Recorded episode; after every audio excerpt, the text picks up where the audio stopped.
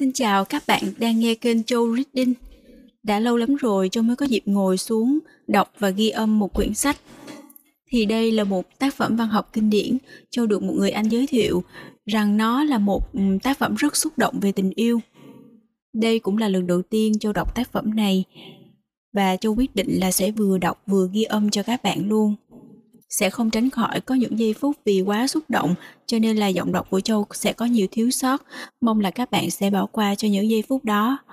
Bây giờ, mời các bạn cùng với Châu, mình cùng thưởng thức tác phẩm này nha. Tác phẩm Bức thư của người đàn bà không quen, Tác giả Stephen Zweig Dương Tường Dịch, Nhà xuất bản văn học Nhà viết tiểu thuyết thời thượng trở về viên từ sáng sớm, sau ba ngày đi chơi núi. Ông ta mua một tờ báo ở nhà ga. Ông ta chợt nhìn thấy ngày tháng ghi trên báo và bèn nhớ ra rằng hôm nay là sinh nhật mình. 41 tuổi, ông nghĩ thầm và ông thấy không vui mà cũng chẳng buồn. Ông dở liên tục những trang báo sột soạt rồi thuê taxi về nhà. Người hầu sau khi thua lại rằng trong khi ông vắng nhà, có hai vị khách đến thăm và mấy người gọi dây nói, mang thư từ giấy má trình ông trên một cái khay. Nhà văn uể oải nhìn những bức thư và bóc mấy cái phong bì mang tên những người ông quan tâm. Mới đầu, ông gạt sang bên một bức thư có vẻ quá dày và nét chữ là lạ đối với ông. Trà dọn ra, ông chễm chệ tì tay ngồi trong ghế bành, lướt qua tờ báo một lần nữa cùng vài tài liệu in. Cuối cùng Ông châm một điếu thuốc lá và cầm lấy bức thư đã gạt sang bên. Tất cả vào khoảng trên 20 trang giấy, viết vội vàng bằng nét chữ sao xuyến của đàn bà. Một bản thảo thì đúng hơn là một bức thư. Bất giác, ông nắn thử phong bì một lần nữa xem có sót chiếc phiếu gửi nào trong đó không. Nhưng phong bì rỗng không và cũng như những tờ thư, nó không có địa chỉ người gửi hoặc chữ ký nào hết. Thật kỳ lạ, Ông ta nghĩ bụng và lại cầm những tờ giấy lên. Như một tiêu đề, trên đầu trang một có dòng chữ sau đây. Gửi anh, người chưa hề bao giờ quen biết em. Ông ta dừng lại kinh ngạc. Có phải thư viết cho ông không nhỉ? Hay là cho một người tưởng tượng nào đó? Trí tò mò bừng dậy và ông bắt đầu đọc. Con em chết hôm qua Ba ngày ba đêm ròng rã, em đã vật lộn với cái chết để cứu lấy cuộc sống bé bỏng non tơ ấy. Suốt 40 tiếng liền, em cứ ngồi ở đầu giường nó, trong khi cơn ốm làm cái thân hình tội nghiệp sốt hầm hập của nó rung bắn lên. Em rấp nước lên trán nó bỗng dậy, cả ngày đêm em nắm lấy đôi bàn tay bé xíu run rẩy của nó. Đến tối hôm thứ ba thì em kiệt sức, mắt em không cưỡng nổi, cứ díp lại lúc nào không biết thành thử em ngủ thiếp đi trên ghế 3-4 tiếng đồng hồ. Và trong thời gian đó, thần chết đã cướp con em đi mất. Bây giờ, nó nằm đây, thằng bé tội nghiệp thân yêu, trong cái giường con nít chật hẹp, y nguyên như lúc nó chết. Có điều là người ta đã vuốt mắt cho nó, đôi mắt đen sậm tối và thông minh của nó. Người ta đã đặt hai tay nó chấp lên trên chiếc áo sơ mi trắng và bốn ngọn bạch lạp đang cháy le lói ở bốn góc phòng. Em không dám nhìn, em không dám đụng đậy, bởi vì hệ ánh sáng lúng liếng đi thì những vệt bóng lại lướt trên mặt nó và em tưởng như nét mặt nó hoạt động và em có thể ngỡ rằng nó không chết, rằng nó sắp sửa thức dậy, cất cái giọng trong trẻo nói với em vài lời âu yếm trẻ thơ. Nhưng em biết, nó chết rồi và em không muốn nhìn để khỏi tiếp tục hy vọng và để khỏi phải thất vọng một lần nữa. Em biết em biết lắm. Con em đã chết hôm qua. Bây giờ em chỉ còn có mình anh trên đời. Chỉ còn mình anh. Mà anh thì không biết gì về em. Và có lẽ giờ đây đang vui chơi, không hay biết gì hết. Hoặc đang tiêu khiển với mọi người, mọi vật. Em chỉ có anh, người chưa từng bao giờ biết đến em. Người mà em yêu suốt cả cuộc đời em lấy cây nến thứ năm và đặt nó lên bàn, nơi em ngồi viết cho anh. Bởi vì em không thể ngồi một mình với đứa con chết mà không kêu lên bằng tất cả tâm hồn. Và vào cái giờ khủng khiếp này, em còn biết nói với ai nếu không phải là với anh, người đã từng là tất thảy đối với em, và hiện nay vẫn là tất thảy đối với em. Em không hiểu em nói thế có rõ không? Có thể anh không hiểu em chăng? Đầu em nặng trịch, hai thái dương em dập dồn và ong ong, chân tay em ê ẩm. Em cho là em bị sốt và có lẽ lại cúm cũng nên. Bệnh cúm hiện đang lãng vãng từ cửa nhà này sang cửa nhà nọ. Và nếu thế thì càng hay, vì em sẽ đi với con em và không bắt buộc phải cố gắng tự chủ nữa. Luôn luôn có một tấm màn sẫm tối lướt qua trước mắt em. Có lẽ em sẽ không đủ sức viết hết bức thư này đâu nhưng em muốn thu thập hết sức lực của mình lại để nói chuyện với anh một lần. Chỉ một lần này thôi. Anh vô vàng thương yêu, người chưa từng bao giờ biết đến em. Em chỉ muốn nói riêng mình anh thôi.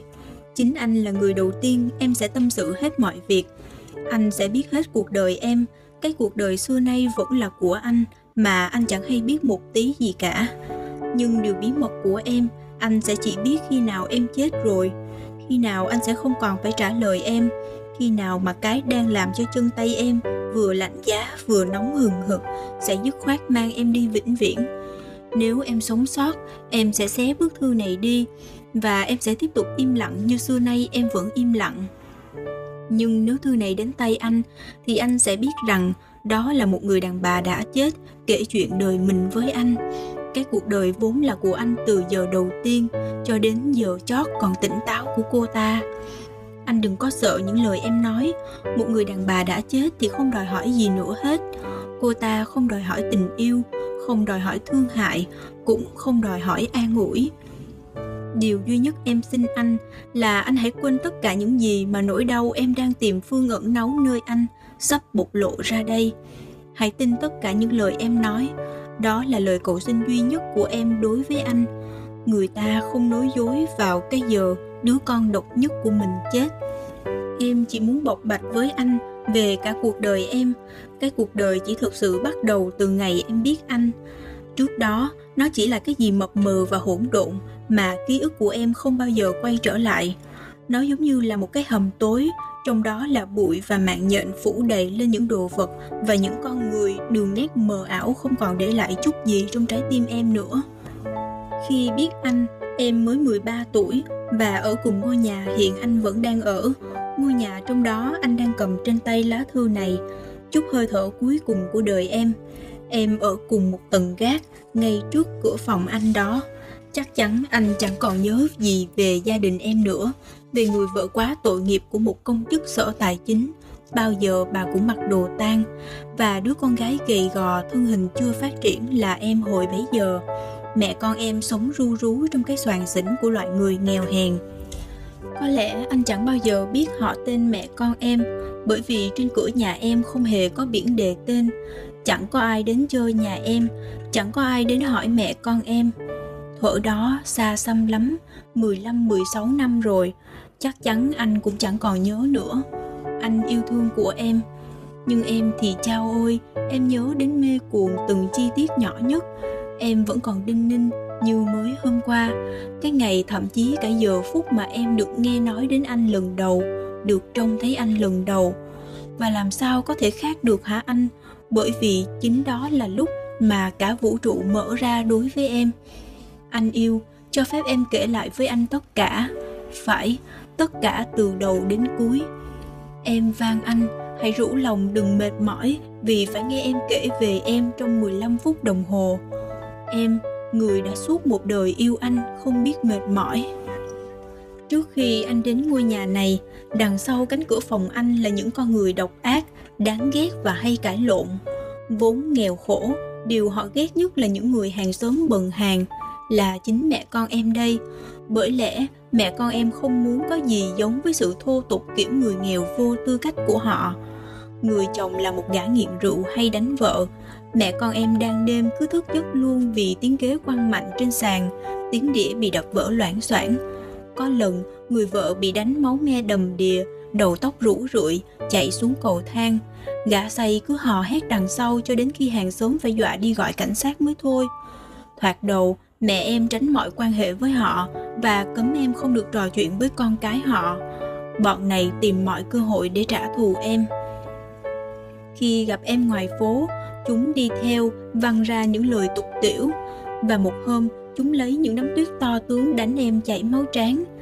Cả nhà theo bản năng đều ghét bọn người đó.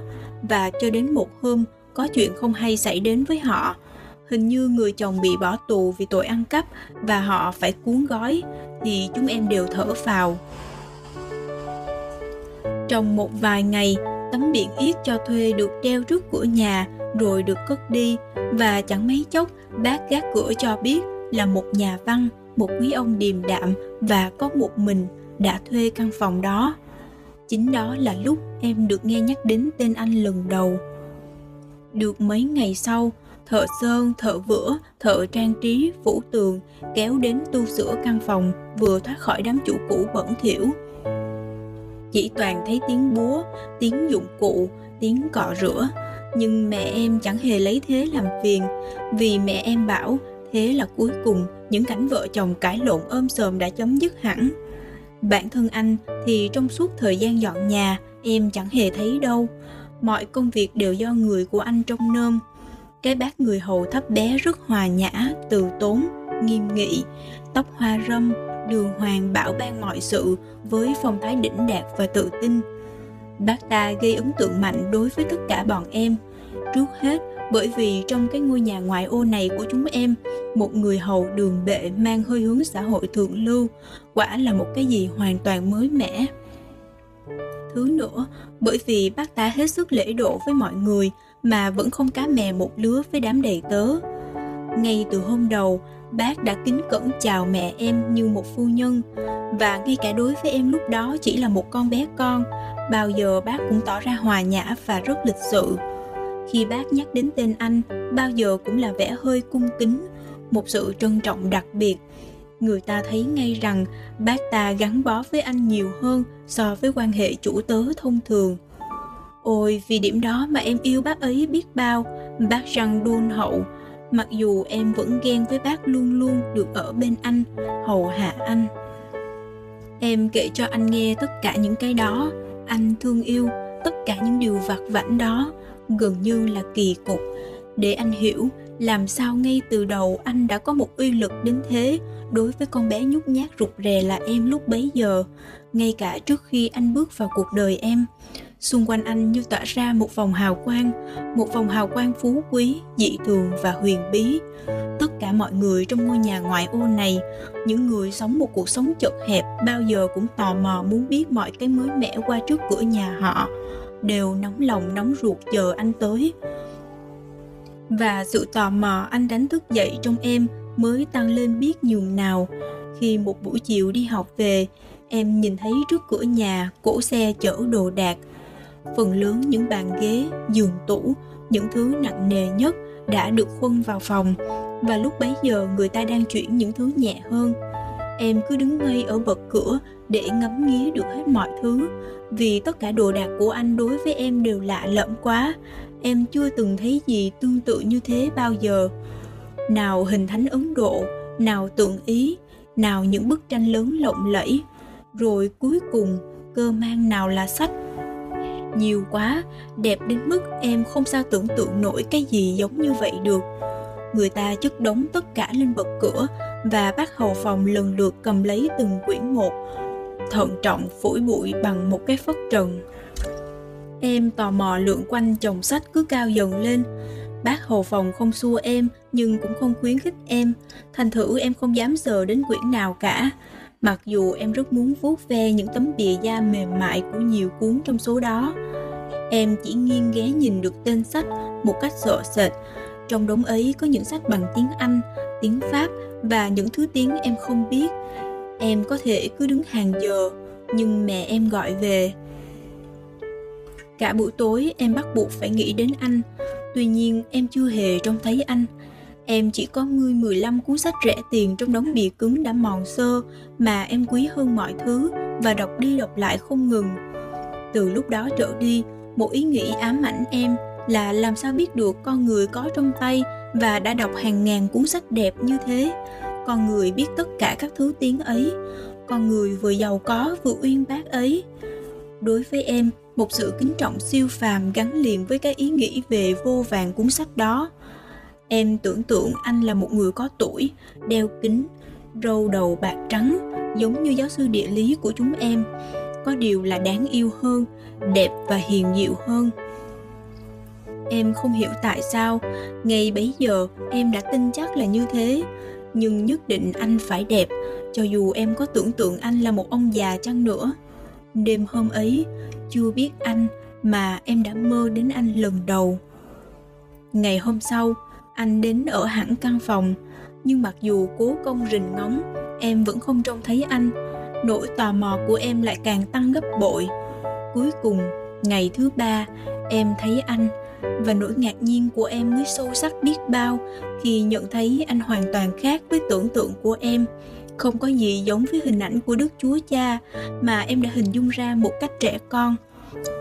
Em đã mơ đến một ông già đôn hậu đeo kính. Vậy mà anh lại thế này vẫn hệt như anh bây giờ. Anh con người bất biến mà năm tháng cứ trượt đi không sao phạm tới được anh mặc một bộ quần áo thể thao đẹp mê hồn, màu nâu nhạt, và anh chạy thoăn thoắt lên cầu thang, nhanh nhẹn như trẻ con, bao giờ cũng nhảy hai bậc một. Anh cầm mũ trong tay, và như thế, với một nỗi kinh ngạc khôn xiết tả, em ngắm bộ mặt đầy sức sống ngời ngời của anh với mái tóc thanh xuân. Quả thật em đã giật thót người vì kinh ngạc khi thấy anh trẻ biết bao, đẹp biết bao, mềm mại, thon thả và tao nhã biết bao. Mà cái đó chẳng có gì là lạ. Ngay từ giây phút đầu tiên, em đã cảm thấy rất rõ ràng điều mà mọi người cũng cảm thấy như em khi thấy dáng anh. Điều mà người ta hơi ngỡ ngàng cảm thấy theo một cách duy nhất ở anh. Có hai con người, một chàng trai trẻ nồng nhiệt, vui tươi, lao hết mình vào vui chơi và phiêu lưu. Và đồng thời, trong nghệ thuật lại là một tính cách nghiêm túc triệt để, trung thành với phận sự, học rộng và tinh tế vô cùng. Em linh cảm thấy cái mà mọi người đoán ra trước khi biết anh là anh sống một cuộc sống lưỡng diện, một cuộc sống mà mặt sáng quay thẳng về phía thế gian, trong khi mặt kia chìm trong bóng tối, chỉ có riêng mình anh biết mà thôi. Cái tính chất lưỡng diện sâu sắc ấy điều bí mật của cuộc đời anh con bé 13 tuổi là em lúc bấy giờ, bị anh thu mất hồn, đã cảm thấy ngay từ cái nhìn đầu tiên. Anh yêu của em, thế là anh đã biết hồi ấy anh là điều kỳ diệu như thế nào với em. Phải, đối với em, một con bé con. Một con người được kính trọng vì viết sách, vì nổi tiếng rộng rãi trong thế gian thế mà đột nhiên hiện hiện ra trong dáng nét của một chàng trai trẻ 25 tuổi, tao nhã và vui tươi như chú bé. Em có phải nói thêm với anh rằng từ hôm đó trở đi, trong ngôi nhà của chúng mình, trong cái thế giới bé con của em, không còn có gì làm em quan tâm nữa ngoài anh ra. Rằng với tất cả sự bướng bỉnh và dai dẳng thường xuyên ám ảnh của một con bé 13 tuổi, em chỉ còn có một điều lo toan duy nhất – xoay quanh cuộc sống và cuộc đời anh. Em quan sát anh, em quan sát những thói quen của anh, em quan sát những người đến nhà anh, và tất cả những cái đó đáng lẽ làm giảm bớt nỗi tò mò anh đã khơi lên trong em, thì lại càng chỉ làm cho nó tăng thêm. Bởi vì tính chất lưỡng diện của con người anh hoàn toàn biểu hiện trong đa dạng những cuộc thăm viếng đó. Có những thanh niên, bạn anh anh cùng họ cười nói rất thoải mái những sinh viên ăn vận giản dị, rồi lại có những bà đi xe hơi tới. Thậm chí một lần có cả ông giám đốc nhà hát ca kịch, nhà nhạc trưởng lớn mà em thường chỉ trông thấy từ đằng xa, ở giá nhạc của ông ta, mà chỉ nhìn em cũng thấy lòng tràn đầy kính phục. Rồi lại có cả những cô bé còn đi học trường thương mại, lính quýnh lướt qua cửa phòng. Tóm lại, rất nhiều phụ nữ. Đối với em cái đó không có ý nghĩa gì đặc biệt. Thậm chí một buổi sáng khi đi học, em thấy một bà đeo mạng kính mít bước ra khỏi phòng anh. Cũng thế thôi. Lúc bấy giờ em mới 13 tuổi đầu và chưa hiểu rằng nỗi tò mò say sưa trong việc đình ngóng anh đã là tình yêu rồi. Vì em còn bé quá. Nhưng anh yêu của em, cho đến hôm nay, em vẫn còn nhớ đích xác cái ngày giờ em đã hoàn toàn và vĩnh viễn gắn bó với anh. Bữa ấy em vừa đi chơi với một con bạn cùng trường về và chúng em đang đứng nói chuyện với nhau trước cửa nhà. Một chiếc xe hơi phóng hết tốc lực đến, xe dừng lại và với dáng đi nôn nóng như nhún nhảy đến bây giờ vẫn làm em say mê rạo rực. Anh nhảy từ bậc cửa xuống và đi về phía cửa nhà. Không biết một sức mạnh vô thức nào đã xui khiến em chạy đến mở cửa cho anh. Em giao bước anh và chúng mình gần như va phải nhau. Anh nhìn em bằng cái nhìn ấm áp, dịu dàng và bao bọc, như một niềm âu yếm. Anh mỉm cười với em bằng một nụ cười mà em không thể gọi là cái gì khác ngoài chữ êm ái. Và anh nói với em bằng một giọng thanh thanh, gần như thân mật. Rất cảm ơn cô. Chỉ có chừng ấy thôi, anh rất yêu thương.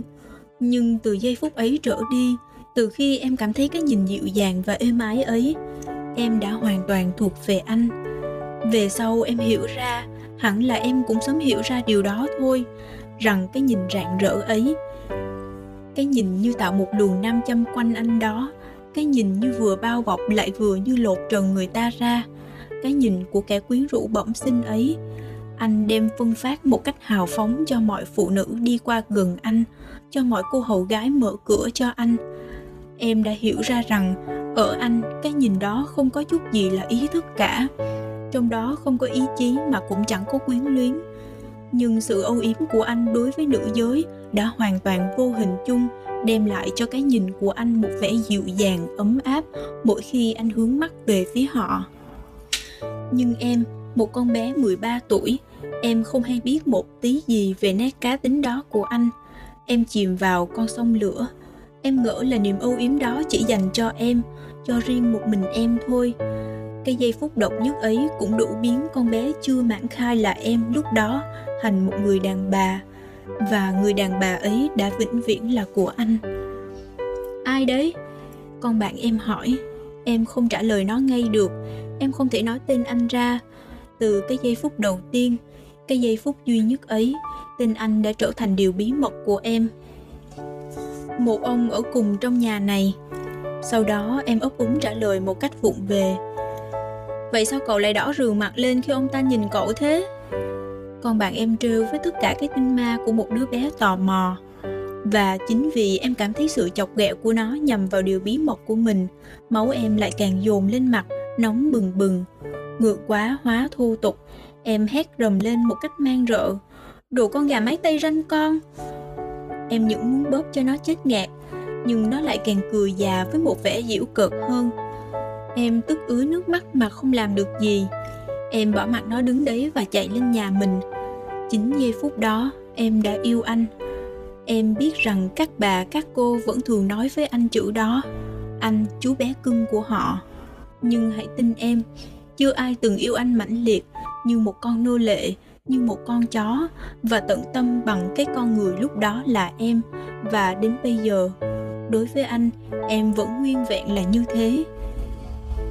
Trên đời này, không có cái gì so được với cái mảnh tình không ai thấy được của một con bé thu mình lại trong bóng tối. Tình yêu đó rất đổi vô tư, nhẫn nhục, phục tùng, chăm chút và say mê đến nỗi không bao giờ cái tình yêu bằng dục vọng. Và dù sao cũng nhiều đòi hỏi của người đàn bà đến độ mãn khai, có thể sánh kịp. Chỉ có những đứa trẻ cô đơn mới có thể giữ gìn cho mình tất cả niềm say mê. Những đứa khác phấn chấn tình cảm vào những câu chuyện phím và làm nó mòn đi trong những cuộc tâm sự.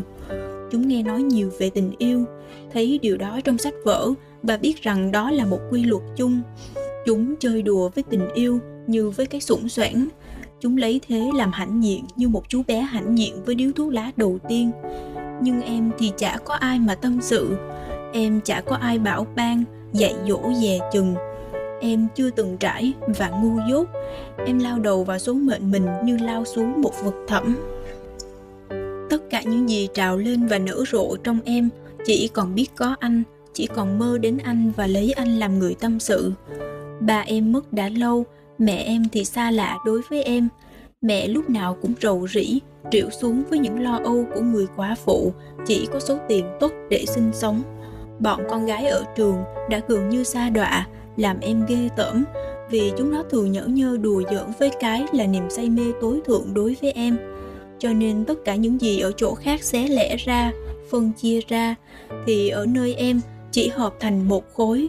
Và cả con người em kết động lại trong bản thân nó, luôn luôn sôi sục một nỗi cuồng nhiệt sao xuyến hướng về anh. Đối với em, anh là, em biết nói thế nào đây? Mọi sự so sánh đều quá khập khiễng. Anh là, chính thế, là tất cả đối với em, là cả cuộc đời em. Không có cái gì tồn tại đối với em nếu nó không dính líu đến anh. Không có gì trong cuộc sống của em còn có ý nghĩa nếu nó không đưa em xích lại gần anh anh đã làm thay đổi đến gốc rễ cách sống của em. Từ trước đến giờ, vốn hững hờ và thuộc loại học xoàng ở trường, em bỗng trở thành học sinh đứng đầu lớp. Em đọc hàng trăm cuốn sách, đọc rất khuya, bởi vì em biết anh yêu thích sách.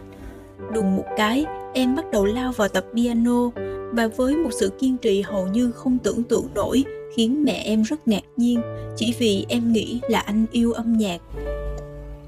Em vá víu lại quần áo em chăm chút bộ cánh, chỉ cốt để có vẻ sạch sẽ và ưa nhìn trước mắt anh. Cứ nghĩ đến chiếc áo blue đi trường đó là một cái áo mặc trong nhà của mẹ em chữa lại. Có một miếng vá vuông vuông ở bên trái, em lại cảm thấy thật bỉ ổi. Nhỡ ra tình cờ anh nhìn thấy mụn vá ấy, anh khinh em thì sao? Chính vì thế mà bao giờ em cũng khư khư ôm chặt lấy cặp sách khi chạy lên cầu thang gác, rung lên vì sợ nỗi sợ hãi ấy thật vô nghĩa lý, vì chẳng bao giờ, gần như chẳng bao giờ anh còn nhìn đến em nữa. Và mặc dầu vậy, nói thật tình, suốt ngày em chỉ chờ anh, rình ngóng anh. Ở cửa phòng nhà em có một lỗ cửa nhỏ bằng đồng màu vàng, có thể ghé mắt qua cái ô kính tròn tròn của nó, nhìn thấy mọi sự diễn ra trên sàn cầu thang cho đến tận cửa phòng anh. Cái ô cửa đó không, anh yêu của em, anh đừng cười. Đến tận hôm nay, em vẫn chẳng thấy xấu hổ gì về những giờ đó cả. Cái ô cửa ấy đối với em chính là con mắt em dùng để khám phá vũ trụ. Nơi đó rồng rã hàng tháng, hàng năm trời. Trong căn phòng chờ lạnh giá, lúc nào cũng sợ mẹ em sinh nghi. Em ngồi rình hết chiều này đến chiều khác. Một cuốn sách trên tay, căng thẳng như một sợi dây vĩ cầm, và cũng ngưng rung như một sợi dây vĩ cầm khi được sự hiện diện của anh chạm đến. Luôn luôn em bận bịu vì anh, luôn luôn chờ đợi và ngồi đứng không yên. Nhưng anh nào có biết, cũng như anh chẳng hề biết đến cái lò xo căng thẳng của chiếc đồng hồ anh mang trong túi. Trong bóng tối nó kiên nhẫn đo đếm những giờ khắc của anh và điểm theo bước chân anh bằng một nhịp tim đập thầm thì trong khi con mắt vội vã của anh chỉ lơ đãng lướt qua nó, có một lần duy nhất, trong số hàng triệu tích tắc thao thức hoài không ngơi. Em biết mọi thứ về anh, từng chiếc ca vát của anh, từng bộ quần áo của anh. Em biết và mau chóng phân biệt được mỗi người khách đến thăm anh, và em chia họ ra làm hai loại. Những người em có thiện cảm và những người em có ác cảm. Từ năm 13 đến năm 16 tuổi, không có một giờ nào em không sống trong anh. Ôi, hồi đó em còn có cái trò rùa dại nào mà em không làm nữa. Em hôn cái nắm cửa mà anh đã chạm tay vào. Em nhặt trộm một mẫu xì gà anh vứt đi trước khi vào nhà. Nó rất thiêng liêng đối với em vì anh đã đặt môi lên đó. Tới tối em viện mọi cớ xuống dưới đường tới hàng trăm lượt để xem gian buồn nào của anh được thắp sáng và do đó cảm thấy cụ thể hơn sự có mặt vô hình của anh. Và trong những tuần lễ anh đi xa, cứ nhìn thấy bác Trăng Phúc Hậu mang cái túi du lịch màu vàng của anh xuống là tim em ngừng đập vì sợ hãi. Trong những tuần đó, cuộc đời của em như chết rồi, không còn mục tiêu gì cả. Em đi đi lại lại, cáu kỉnh, phiền muộn, dữ tợn mà lúc nào cũng phải đề phòng sao cho mẹ em đừng để ý thấy nỗi tuyệt vọng cùng đôi mắt ướt lệ của em. Em biết rằng những điều em kể với anh đây chỉ là những phấn khích lố bịch và những trò rù dại của con nít. Đáng lẽ em phải lấy làm xấu hổ, bởi vì không lúc nào tình yêu của em đối với anh lại trong trắng và say mê hơn trong những cơn thái quá trẻ con ấy. Em có thể kể cho anh nghe hàng giờ, hàng ngày liền là hồi ấy em đã sống với anh như thế nào. Với anh, người hầu như chưa biết mặt em. Bởi vì những lúc gặp anh trên cầu thang, không có cách nào tránh được do sợ cái nhìn cháy bỏng của anh em thường cắm đầu chạy vụt qua như một người sắp lao xuống nước tất cả chỉ là để anh khỏi thấy má em đỏ bừng lên Em có thể kể cho anh nghe hàng giờ, hàng ngày liền về những năm tháng ấy mà anh đã quên từ lâu. Em có thể dỡ từng tờ cuốn lịch đời anh, nhưng em không muốn làm anh phiền lòng. Em không muốn dày vò anh. Em chỉ muốn thổ lộ thêm với anh về cái sự kiện tốt đẹp nhất thời trẻ thơ của em. Và em xin anh đừng có chế giễu sự vô lý của nó. Bởi vì đối với em lúc đó hãy còn bé, nó lại là một cõi vô cùng vô tận. Đó là một ngày chủ nhật, anh đang đi xa và người lão bọc của anh kéo những tấm thảm nặng vừa rũ bụi xong qua cửa phòng anh. Ông lão phúc hậu khung ì ạch một cách vất vả. Em đánh bạo lại gần xin giúp bác một tay. Bác ấy ngạc nhiên, nhưng rồi đồng ý để em làm. Và do đó em được thấy Ôi, em muốn nói với anh rằng em đã chiêm ngưỡng với biết bao thành kính tôn sùng. Em được thấy bên trong phòng anh, thế giới của anh, cái bàn anh ngồi viết, trên đó có vài bông hoa cắm trên một cái bình pha lê xanh lơ. Đồ đạc của anh, những bức tranh, sách vở của anh. Đó chỉ là một cái nhìn lén thoáng qua vào cuộc đời anh. Bởi vì chắc chắn bác răng trung thành của anh sẽ cấm em nếu em định đi sâu vào nữa. Nhưng chỉ thế thôi, cũng đủ cho em hấp thụ hết cái không khí đó và cung cấp đủ dự trữ cho em mơ hoài, mơ mãi, mơ vô cùng tận đến anh trong những giờ thao thức và trong giấc ngủ triền miên. Cái phút ngắn ngủi đó là hạnh phúc nhất trong thời thơ trẻ của em. Em muốn kể lại cho anh, để anh, người không hề biết đến em, bắt đầu hiểu một cuộc đời đã gắn bó với anh đến mức tiêu tan trong anh như thế nào em muốn kể lại giờ phút đó cùng với một giờ phút khác nữa, rất gần kề mà than ôi, xiết bao khủng khiếp. Như em đã nói với anh, em đã quên mọi thứ vì anh. Em không nhòm ngó đến mẹ em và chẳng quan tâm đến ai. Em không nhận thấy rằng một ông lớn tuổi, một thương gia ở innsbruck, họ xa đằng bố em. Dạo đó thường đến thăm mẹ em luôn và thường ở lại chơi lâu. Trái lại, em lại thích thế vì ông ta hay đưa mẹ em đi xem hát. Do đó, em có thể một mình ngồi nghĩ đến anh và rình ngóng anh. Điều diễm phúc lớn nhất và duy nhất của em. Thế rồi một hôm, mẹ gọi em vào phòng vẽ khá trịnh trọng và bảo có chuyện cần nói với em một cách nghiêm túc. Em tái mặt đi và tim bắt đầu đập như trống làng. Mẹ ngờ ngợ điều gì chăng? Mẹ đoán ra rồi chăng? Ý nghĩ đầu tiên của em là về anh. Cái bí mật nhờ đó mà em tiếp xúc được với thế giới. Nhưng chính mẹ em cũng bối rối. Mẹ ôm hôn em, điều mà mẹ chưa từng làm. Hôn đầm thắm, một lần, hai lần. Mẹ kéo em lại ngồi cạnh mẹ trên ghế sofa, rồi bắt đầu ngập ngừng và rụt rè. Kể rằng ông bác họ kia của em vốn quá vợ, đã ngỏ lời cầu hôn với mẹ và mẹ đã quyết định nhận lời, chủ yếu vì lợi ích của em. Máu em dồn về tim mạnh hơn, một ý nghĩ duy nhất dội lại trong thâm tâm em, hoàn toàn hướng về anh. Nhưng mẹ con ta vẫn ở đây chứ? Em khó nhọc lắm mới ấp úng hỏi được như thế.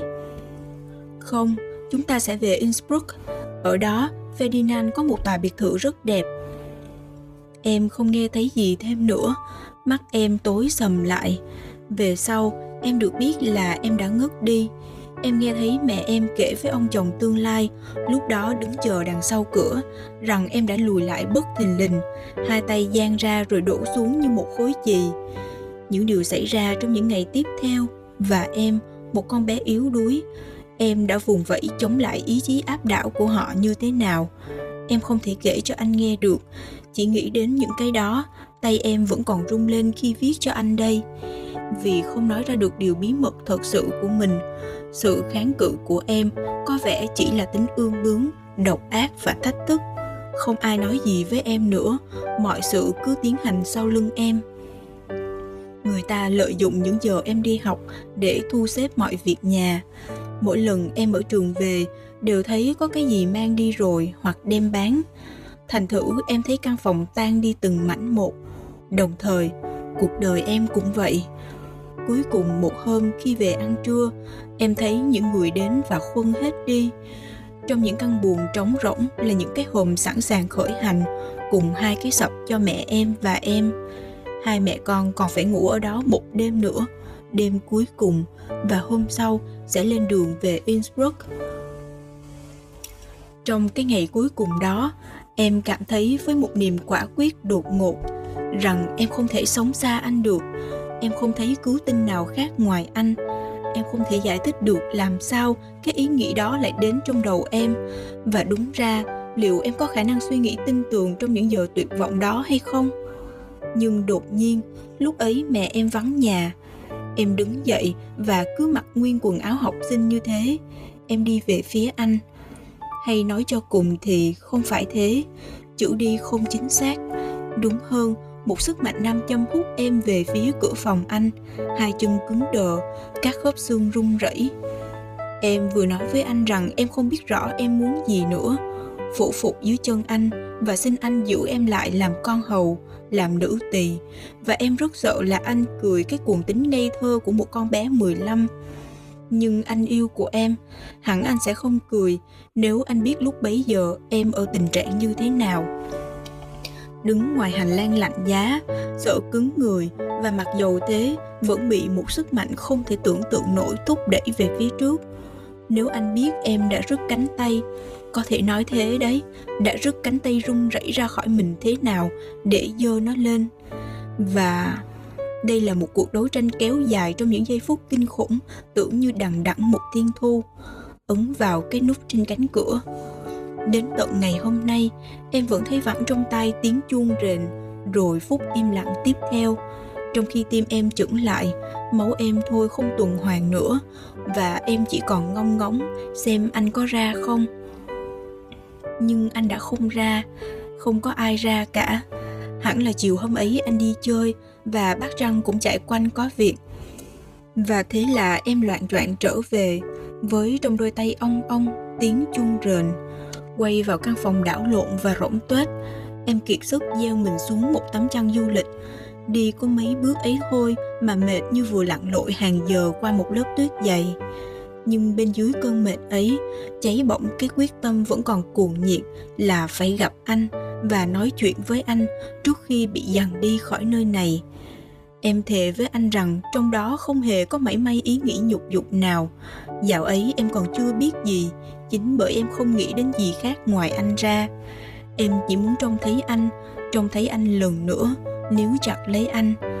Suốt đêm, suốt cái đêm dài khủng khiếp ấy, anh yêu thương của em ạ à. em đã chờ anh. Mẹ em vừa nằm vào giường và ngủ tiếp đi, là em lẻn ngay ra phòng chờ để ngóng tiếng anh trở về em đợi suốt đêm, và đó là một đêm tháng giêng giá buốt. Em mệt nhoài, chân tay đau như dần. Không có cái ghế nào mà ngồi. Em bèn nằm luôn ra sàn lạnh, có gió lùa từ cửa ra vào.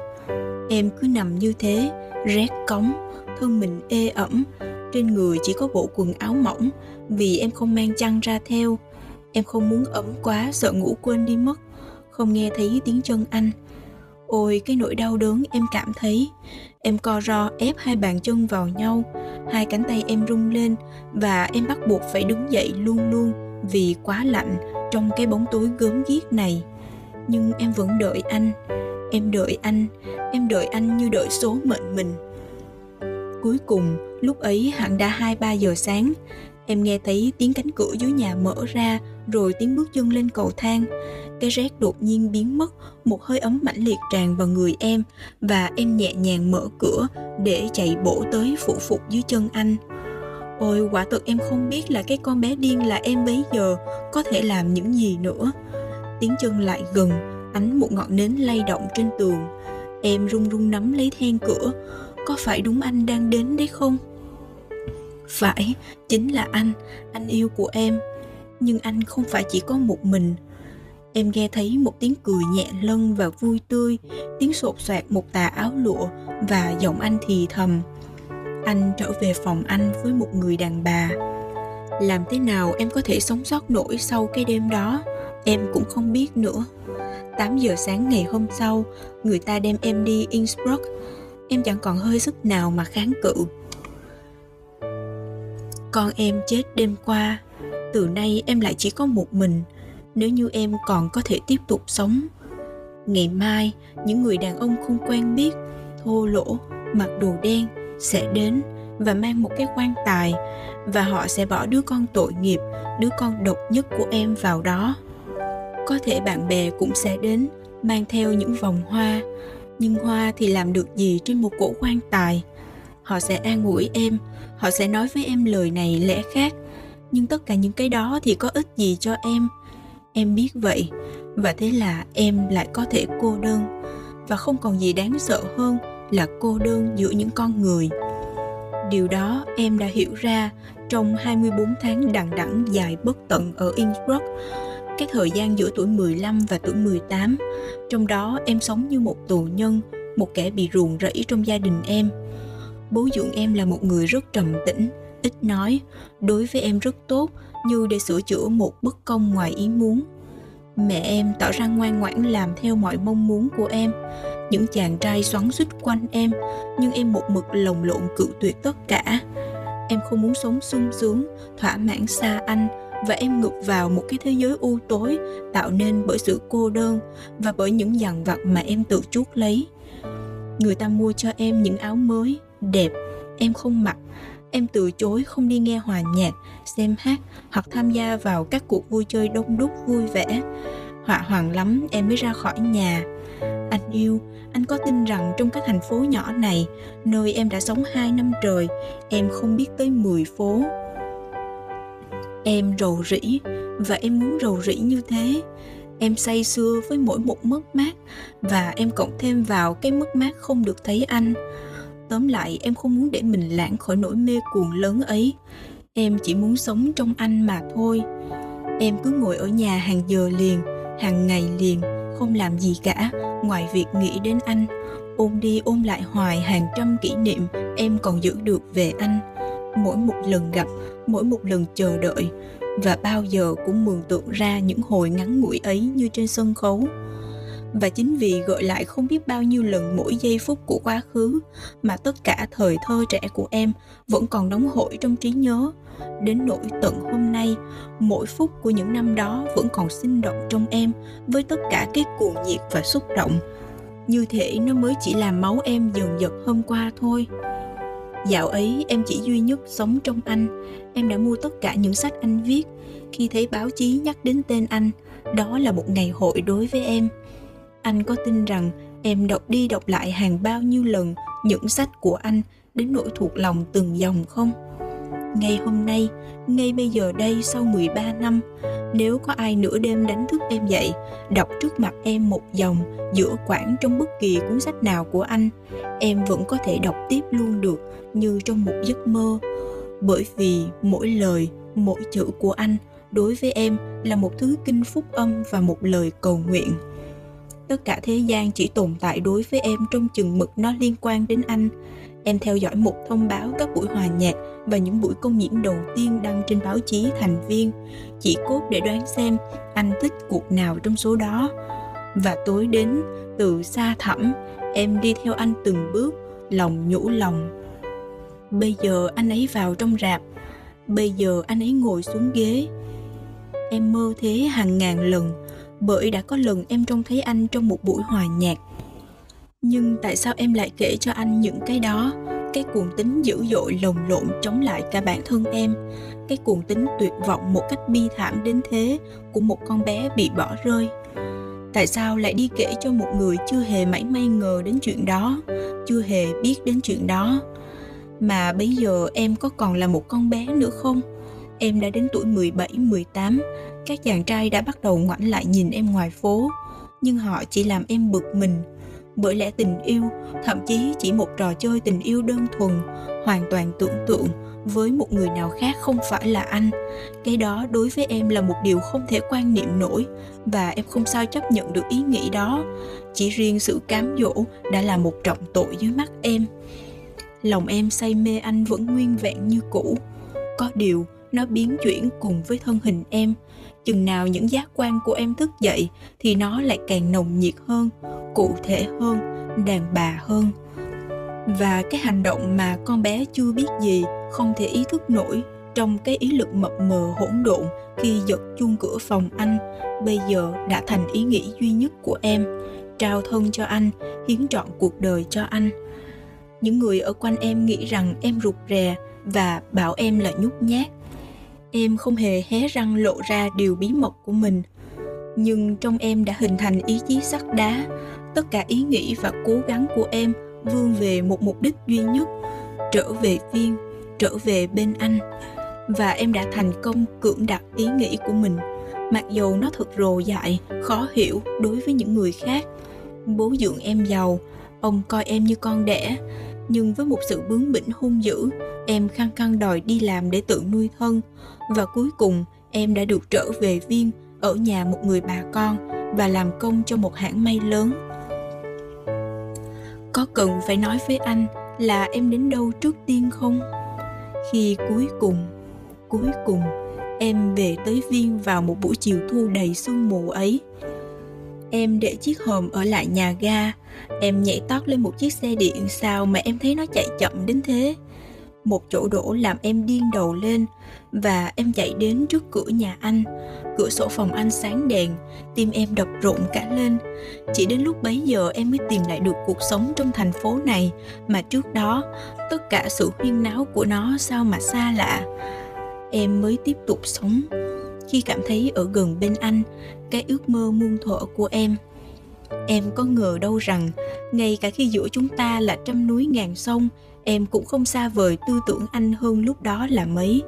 Khi mà giữa anh và cái nhìn long lanh của em, chỉ có tấm kính sáng đèn của cửa phòng anh. Em nhìn lên trên ấy, bao giờ cũng hướng về trên ấy. Nơi đó có ánh lửa, nơi đó là nhà, nơi đó có anh. Anh, vũ trụ của em hai năm ròng em đã mơ đến cái giờ phút đó. Bây giờ em mới được sống nó. Và suốt buổi tối mùa thu sương phủ, một buổi tối dài, êm dịu, em cứ đứng trước cửa sổ phòng anh cho đến khi đèn tắt. Mãi sau đó, em mới bắt đầu đi tìm ngôi nhà em sẽ ở. Tối nào em cũng quay trở lại trước cửa nhà anh. Em làm việc ở cửa hàng đến tận 6 giờ. Đó là một công việc nặng nhọc và bận biệu nhưng em thích nó vì sự náo động ấy khiến cho em cảm thấy cái náo động nội tâm bớt đau đớn. Và tấm rèm sắt vừa khép xuống đằng sau lưng là em chạy thẳng một mạch đến nơi hẹn hò thân thiết của em. Nhìn thấy anh dù chỉ một lần, gặp anh dù chỉ một lần, đó là mong muốn duy nhất của em. Một lần nữa lại có thể đứng từ xa, hôn lên mặt anh bằng cái nhìn được một tuần lễ thì em gặp anh thật vào cái lúc em không ngờ nhất trong khi em ngắm những cửa sổ phòng anh trên kia thì anh đi ngang qua đường về phía em đứng và bỗng nhiên em lại trở thành con bé 13 tuổi năm xưa. Em cảm thấy máu dồn lên cả hai mắt, mặc dầu lòng thầm mong được nhìn thấy mắt anh. Bất giác em cúi đầu xuống và chạy vượt qua trước mặt anh như một con thú bị săn đuổi. Sau đó em xấu hổ vì đã sợ hãi chạy trốn như một cô bé học sinh, bởi lẽ giờ đây ý chí của em đã rõ ràng. Em muốn gặp anh, em tìm kiếm anh. Em muốn anh nhận ra em sau bao nhiêu năm chìm đắm chờ đợi trong bóng tối. Em muốn được anh trân trọng em muốn được anh yêu. Trong một thời gian dài anh không để ý đến em. Mặc dù tối nào cũng vậy cả trong tuyết xoáy lộn dưới làn gió phủ phàng như dao cắt thịt của thành viên em vẫn đứng rình ngoài phố nhiều khi em đợi hàng giờ vô ích.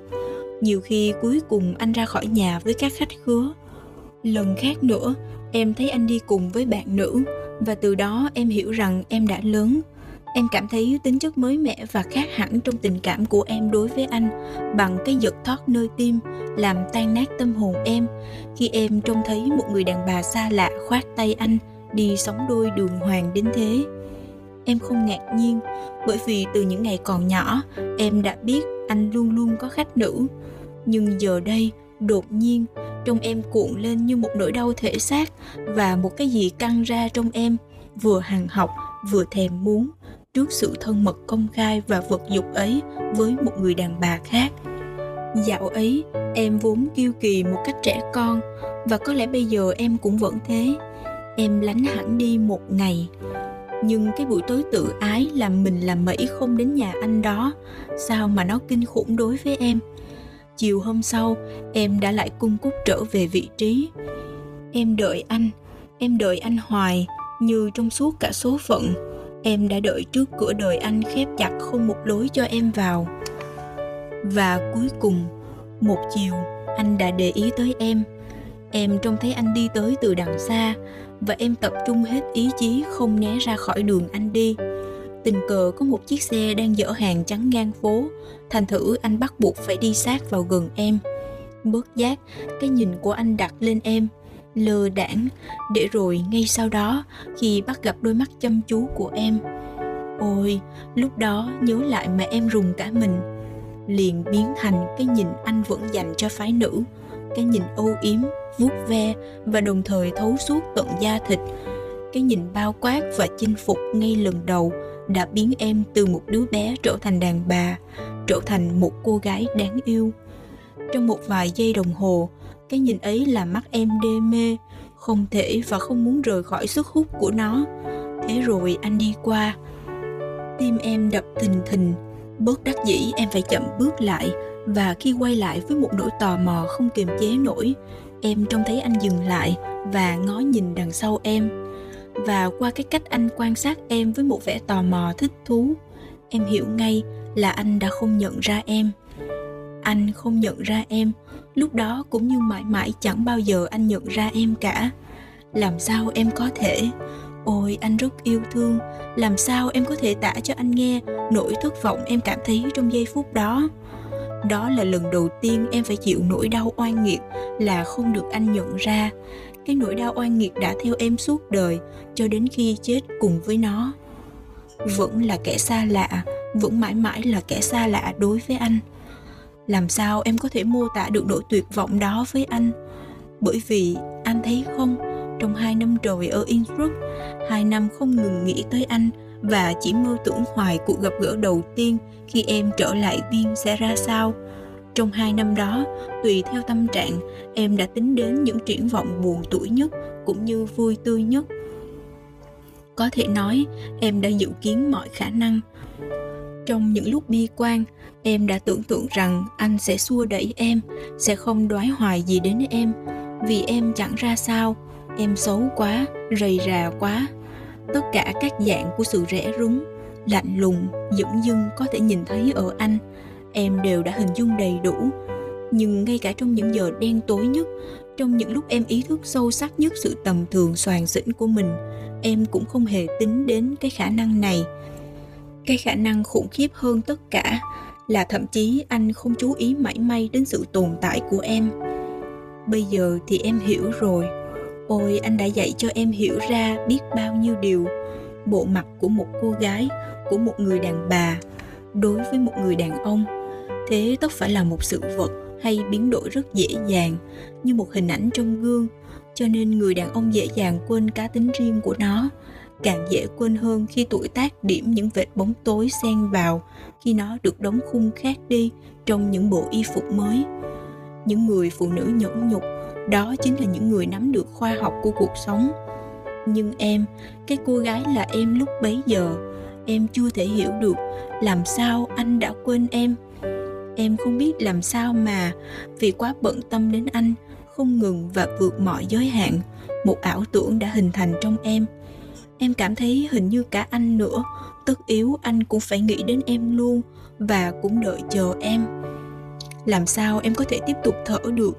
Nếu em biết chắc rằng em chẳng là gì đối với anh, rằng chẳng bao giờ có thể có một kỷ niệm nào về em lướt nhẹ vào tâm trí anh. Sự tỉnh mộng đớn đau ấy trước cái nhìn của anh, nó chứng tỏ anh không hề biết đến em và chẳng có sợi dây kỷ niệm nào nối liền đời anh vào đời em. Sự tỉnh giấc đó đối với em là cái ngã nhào đầu tiên trở về thực tại cái dự cảm đầu tiên về số phận mình. Vậy là anh không nhận ra em và hai ngày sau, trong một cuộc gặp khác, khi cái nhìn của anh bao bọc lấy em với một vẻ tương đối thân quen, thì anh không nhận ra em là đứa đã yêu anh và được anh khơi dậy đời sống của con tim, mà chỉ đơn thuần nhận ra em là cô gái 18 xinh đẹp. Hai hôm trước đây đã chạm trán với anh cũng ở quãng này anh nhìn em với một vẻ ngạc nhiên đáng yêu, một nụ cười thoảng qua trên môi anh.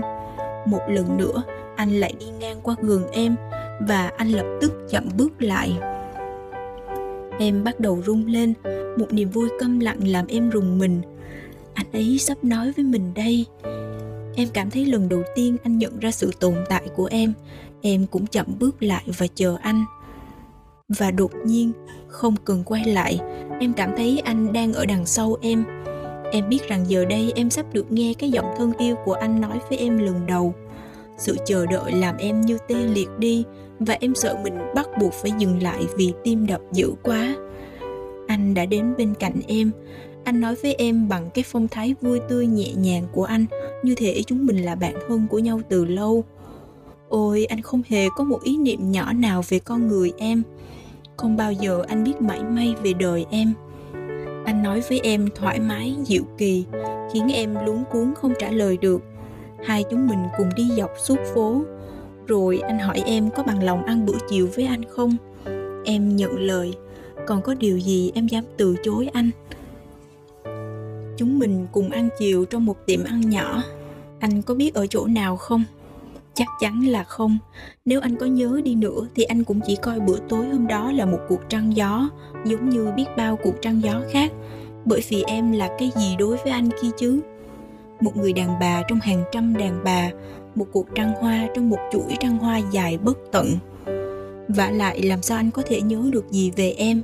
Em nói rất ít, bởi vì đối với em, được ở bên anh và nghe anh là một hạnh phúc lớn vô cùng rồi em không muốn làm vi phạm chút nào trong câu chuyện của anh bằng một câu hỏi bâng quơ hay một lời ngu ngốc. Chẳng bao giờ lòng biết ơn của em quên được giờ này. Anh đáp ứng rất đúng với điều mà lòng sùng kính say mê của em chờ đợi ở anh. Anh âu yếm dịu dàng và đầy ý tứ, không chút đường đột sổ sàng, tránh những cái mơn trớn vuốt ve mà những người khác thường cho phép mình làm quá sớm. Từ phút đầu, thái độ của anh đã rất thân ái và tự tin thái độ ấy thật đáng tin cậy đến nỗi ví dụ em trước đó còn chưa thuộc về anh trọn vẹn với tất cả ý chí mình thì chỉ riêng lần này anh cũng đủ chinh phục em hoàn toàn ôi anh không hề biết là chiều hôm đó anh đã hoàn thành một việc tuyệt diệu như thế nào bằng cách không làm thất vọng 5 năm chờ đợi trong cô gái là em thuở bấy giờ. Trời về khuya, chúng mình ra về, ra đến cửa tiệm ăn. Anh hỏi em có vội gì hay còn có thì giờ. Làm sao em có thể giấu anh? Là em sẵn sàng làm theo mọi ý muốn của anh. Em trả lời là em rỗi, rồi anh cố dẹp một chút lưỡng lự, hỏi em có muốn kéo qua nhà anh nói chuyện một lát không? Rất vui lòng. Em nói với tất cả tấm lòng. Cho điều đó là hoàn toàn tự nhiên. Em nhìn thấy ngay là anh rất lấy làm ngạc nhiên trước sự nhận lời vội vã của em. Nó làm anh phiền lòng hay làm anh vui? Em cũng không phân biệt nổi, nhưng rõ ràng là anh lấy thế làm kinh ngạc. Bây giờ thì em hiểu tại sao anh lại ngạc nhiên.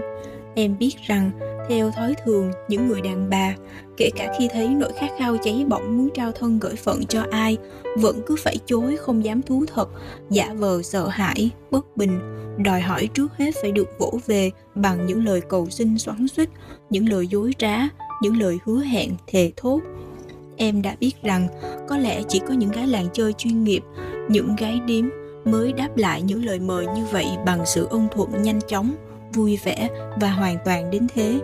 Hoặc là những thiếu nữ rất trẻ dại, rất ngây thơ. Nhưng ở em, làm sao anh có thể nghĩ đến điều ấy được? Đó chỉ là sự thú nhận ý muốn của mình, nỗi mong ước nồng nàn, cố nén lại trong hàng nghìn ngày. Giờ đây đột nhiên bộc lộ ra anh hết sức ngạc nhiên và em bắt đầu khiến anh quan tâm. Em cảm thấy là trong khi vừa đi vừa nói chuyện, anh cứ liếc mắt quan sát em với vẻ hơi ngỡ ngàng. Cảm quan của anh, cái cảm quan chính xác một cách thường diệu về mặt tâm lý con người, đánh hơi thấy một cái gì hơi khác thường, đoán là có một điều bí ẩn ở cô gái dễ thương ân cần này đột nhiên anh muốn tìm hiểu và qua cách hỏi han tế nhị và bao hàm ẩn ý của anh, em nhận thấy anh muốn nắm cái điều bí mật ấy. Nhưng em đã đề phòng sẵn. Em thà để cho anh tưởng em điên, chứ nhất định không chịu lộ cho anh biết điều bí mật của em. Chúng mình lên phòng anh. Anh yêu của em, hãy tha lỗi cho em. Nếu em nói rằng anh không thể hiểu nổi, việc đi lên cầu thang ấy là như thế nào đối với em? Em đã cảm thấy say sưa, bối rối như thế nào? Em đã chìm ngập trong một niềm hạnh phúc, điên cuồng, dây dứt như thế nào? Đến mức gần như có thể chết ngay đi được. Ngay cả bây giờ, em vẫn thấy khó lòng nghĩ tới lúc đó mà không rơi nước mắt. Mặc dầu em đã khô nước mắt rồi. Nhưng chỉ xin anh hãy thử tưởng tượng rằng mỗi đồ vật có thể nói đều thấm đượm mối tình của em. Mỗi biểu tượng đều là một biểu tượng của thời thơ trẻ, của nỗi niềm mong ước đã được thắp lên trong em từ bao lâu. Cánh cửa em thường đứng chờ đợi anh, kể có hàng nghìn lần. Cái cầu thang nơi em rình ngóng, đoán tiếng chân anh, và cũng là nơi em trông thấy anh lần đầu. Cái lỗ cửa tròn nơi em tập dò xuống đáy tâm hồn. Tấm thảm trước cửa phòng, một hôm em đã quỳ lên tiếng chìa khóa kèn kẹt, bao giờ cũng làm em giật nảy mình, rời khỏi vị trí nghe trộm. Tất cả tuổi thơ của em, tất cả mối tình của em, lấy nơi đây làm tổ, trong một khoảng rộng vài thước. Cả cuộc đời em là ở đó, và bây giờ một thứ dông bão sập xuống đầu em, trong khi mọi sự mọi sự hoàn thành và cùng với anh, em với anh. Em bước vào nhà anh, nhà chúng mình anh thử nghĩ coi, cho tới khi tới trước cửa phòng anh. Tất nhiên chữ nghĩa của em hẳn có vẻ tẻ nhạt, nhưng em không biết nói thế nào khác cả. Tất cả trong cuộc đời em vẫn chỉ là thực tại buồn bã. Em chỉ thấy trước mắt mình một thế giới thừa nhật xám xịt. Vậy mà giờ đây, mở ra cái xứ sở huyền diệu của ước mơ con trẻ, vương quốc của aladdin. Hãy nghĩ rằng hàng nghìn lần cặp mắt em đã sôi nổi dán chặt vào cánh cửa này. Giờ đây em loạn choạng bước qua nó và anh sẽ cảm thấy phải chỉ cảm thấy thôi. Anh thương yêu ạ à, bởi vì chẳng bao giờ anh biết được hoàn toàn đâu là biết bao nhiêu giờ của cuộc đời em đã kết động lại trong giây phút choáng váng này. Em ở lại phòng anh suốt đêm ấy anh không ngờ rằng trước anh chưa có một người đàn ông nào đụng vào người em, thậm chí chưa ai từng chạm khẽ hoặc trông thấy thân thể em. Anh yêu, làm sao anh có thể ngờ được điều đó? Bởi lẽ em chẳng hề kháng cự anh mảy may. Bởi lẽ em cố dẹp đi mọi ngại ngần do thẹn thùng, chỉ cốt để anh khỏi đoán ra điều bí mật của mối tình em. Nó ắt sẽ làm anh thất kinh lên. Vì đối với anh, tình yêu chỉ có thể là một cái gì nhẹ nhàng khoác cái hình thức của một trò chơi và chẳng có gì là quan trọng. Anh sợ dính líu sâu vào một số phận. Anh muốn nếm vô độ, vô chừng mực mọi thú vị trên đời, nhưng anh không muốn hy sinh điều gì. Anh yêu thương của em. Nếu giờ đây em nói với anh rằng khi trao thân cho anh, em vẫn còn trinh, thì em van anh. Anh đừng có hiểu lầm ý nghĩa những lời em nói. Em không kết tội anh đâu. Anh không lôi kéo em, không lừa em cũng chẳng cám dỗ em. Chính em, chính bản thân em đã đi đến với anh, thúc đẩy bởi niềm khát khao của chính mình. Chính em đã ôm chầm lấy cổ anh, đã lao vào số phận mình. Không không, em sẽ chẳng bao giờ kết tội anh đâu, mà trái lại, bao giờ em cũng cảm ơn anh. Bởi vì cái đêm hôm đó, đối với em, thật phong phú, thật rực rỡ lạc thú, thật tràn trề hạnh phúc. Khi mở mắt ra trong bóng tối và cảm thấy anh bên cạnh.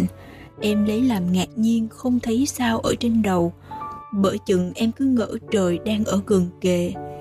Không anh yêu ạ. À, em không bao giờ không bao giờ tiếc bất cứ một cái gì vào giờ phút đó. Em vẫn nhớ khi anh ngủ em nghe thấy hơi thở anh. Khi em sờ vào người anh và cảm thấy cường anh xiết bao em đã khóc vì sung sướng trong bóng tối. Sáng dậy em vội vã ra đi rất sớm. Em phải đến cửa hàng và em cũng muốn đi khỏi trước khi bác người hầu đến. Không nên để cho bác ấy trông thấy em. Khi em mặc quần áo đứng trước mặt anh anh ôm lấy em trong tay và nhìn em hồi lâu. Phải chăng một hồi ức xa xăm và mơ hồ đang sao động trong anh? Hay chỉ vì anh cảm thấy em xinh đẹp và sung sướng như em quả có xinh đẹp và sung sướng thật? Anh hôn lên miệng em một cái em nhẹ nhàng gỡ ra để đi. Bấy giờ anh bèn hỏi, em có muốn mang theo vài bông hoa không? Em trả lời là có. Anh lấy bông hoa hồng bạch trong cái bình pha lê xanh trên bàn viết. Ôi, cái bình ấy em biết nó lắm khi em còn nhỏ. Và tặng em. Trong hàng ngày liền, em đã đưa những bông hoa ấy lên môi. Trước khi chia tay, chúng mình đã hẹn gặp nhau vào một tối khác em đến nơi hẹn và lại là một đêm kỳ diệu. Anh còn cho em một đêm thứ ba nữa. Rồi anh bảo em rằng anh phải đi xa. Ôi, những chuyến đi xa ấy, sao mà em ghét chúng thế? Kể từ hồi còn nhỏ. Và anh hứa là ngay sau khi trở về sẽ báo cho em biết. Em cho anh số hòm thư lưu vì em không muốn cho anh biết tên em.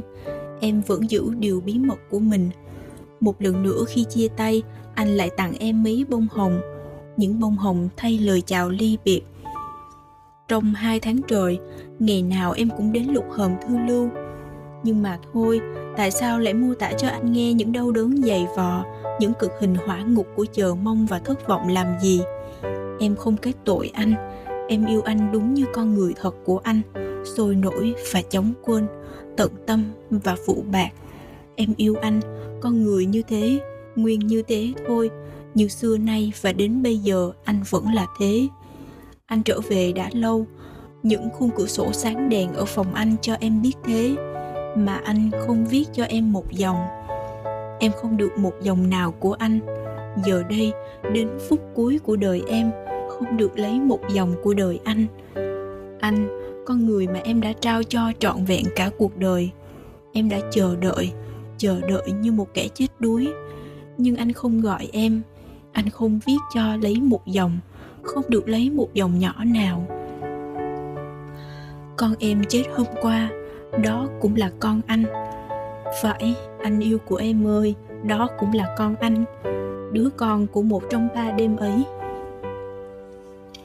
Em thề với anh như thế, và người ta không thể núp dưới bóng của cái chết mà nói dối, phải không anh? Đó là con của chúng ta. Em thề với anh như vậy. Bởi vì từ cái lúc em trao thân cho anh, đến khi em quằn quại trong cơn đau đẻ, không hề có một người đàn ông nào chạm đến người em. Sự giao tiếp với anh đã làm cho thân thể em trở nên thiêng liêng trước mắt em. Làm sao em có thể chia sẻ thân em giữa anh, vốn là tất cả đối với em, và những kẻ khác chỉ khẽ lướt qua đời em? Đó là con chúng ta, anh thương yêu ạ. à đứa con của mối tình em ý thức rõ ràng và của sự âu yếm vô tư, hào phóng, hầu như tự động của anh.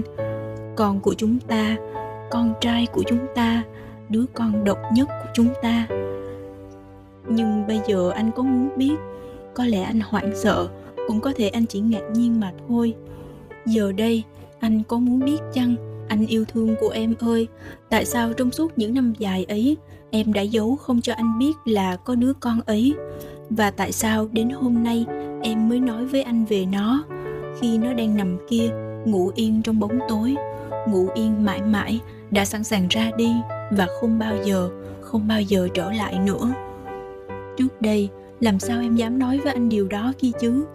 Anh sẽ không khi nào tin em. Người con gái xa lạ quá dễ dàng ưng thuận chiều anh ba đêm ấy sẵn sàng trao thân không chút do dự, thậm chí còn cuồng nhiệt nữa. Ắt hẳn anh không khi nào tin được rằng người đàn bà vô danh gặp gỡ thoáng qua lại có thể giữ lòng chung thủy với anh. Phải, với anh, con người bạc bội. Anh chẳng đời nào chịu nhận đứa bé ấy là con anh mà không nghi hoặc. Ngay cả nếu anh cho những lời em nói là có lý anh cũng không đời nào gạt bỏ được mối nghi ngờ là em định tìm cách gán cho anh cái ngôi cha của một đứa trẻ xa lạ, bởi vì anh giàu có. Anh hẳn sẽ ngờ vực em, giữa anh và em sẽ có một cái bóng nhập nhoạng và vật vờ của hoài nghi. Em không muốn thế. Vả lại, em hiểu anh. Em hiểu anh đến mức chính anh cũng khó lòng tự hiểu mình như thế. Em biết rằng bản tính vốn thích sự vô tư nông nổi và vui chơi trong tình yêu. Anh sẽ khổ tâm khi thấy mình đột nhiên trở thành bố, đột nhiên phải chịu trách nhiệm về một số phận. Anh, con người vốn chỉ có thể hít thở trong sự tự do.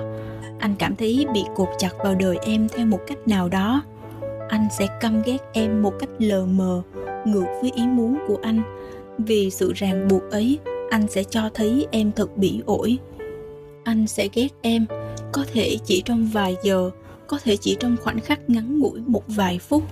Nhưng trong lòng tự ái của em, thì em chỉ muốn suốt một đời, anh nghĩ đến em không gợn một vận mây em thả hứng lấy tất cả chứ không chịu trở thành gánh nặng cho anh. Em muốn là người duy nhất trong số những người phụ nữ đã đi qua đời anh, được anh nghĩ đến với tình cảm yêu đương và biết ơn. Nhưng thật ra có bao giờ anh nghĩ đến em? Anh đã quên em rồi em không kết tội anh đâu, anh yêu thương. Không, em chẳng hề kết tội anh. Hãy tha thứ cho em nếu đôi khi có một giọt đắng cay chua chát chảy trong ngòi bút của em. Hãy tha thứ cho em, bởi vì chẳng phải là con em. Con chúng ta nằm kia dưới ánh sáng lay lắc của những ngọn nến đó sao? Em đã giơ nắm tay về phía thượng đế và em đã gọi người là kẻ tội phạm. Lòng em, giác quan em mông lung và rối bời hãy tha thứ cho em vì sự than vãn này. Tha thứ cho em. Em biết trong thâm tâm anh rất tốt và hay cứu độ. Anh sẵn sàng giúp đỡ những ai cần đến anh, thậm chí giúp cả người xa lạ nhất. Nhưng lòng tốt của anh thật kỳ lạ. Đó là một lòng tốt rộng mở với tất cả mọi người. Ai cũng có thể phục vào lấy đầy tay. Nó rất lớn lớn mênh mang, vô cùng tận. Nhưng tha lỗi cho em. Nó thực ơ hờ nó muốn người ta phải bao vây nó, bức bách nó.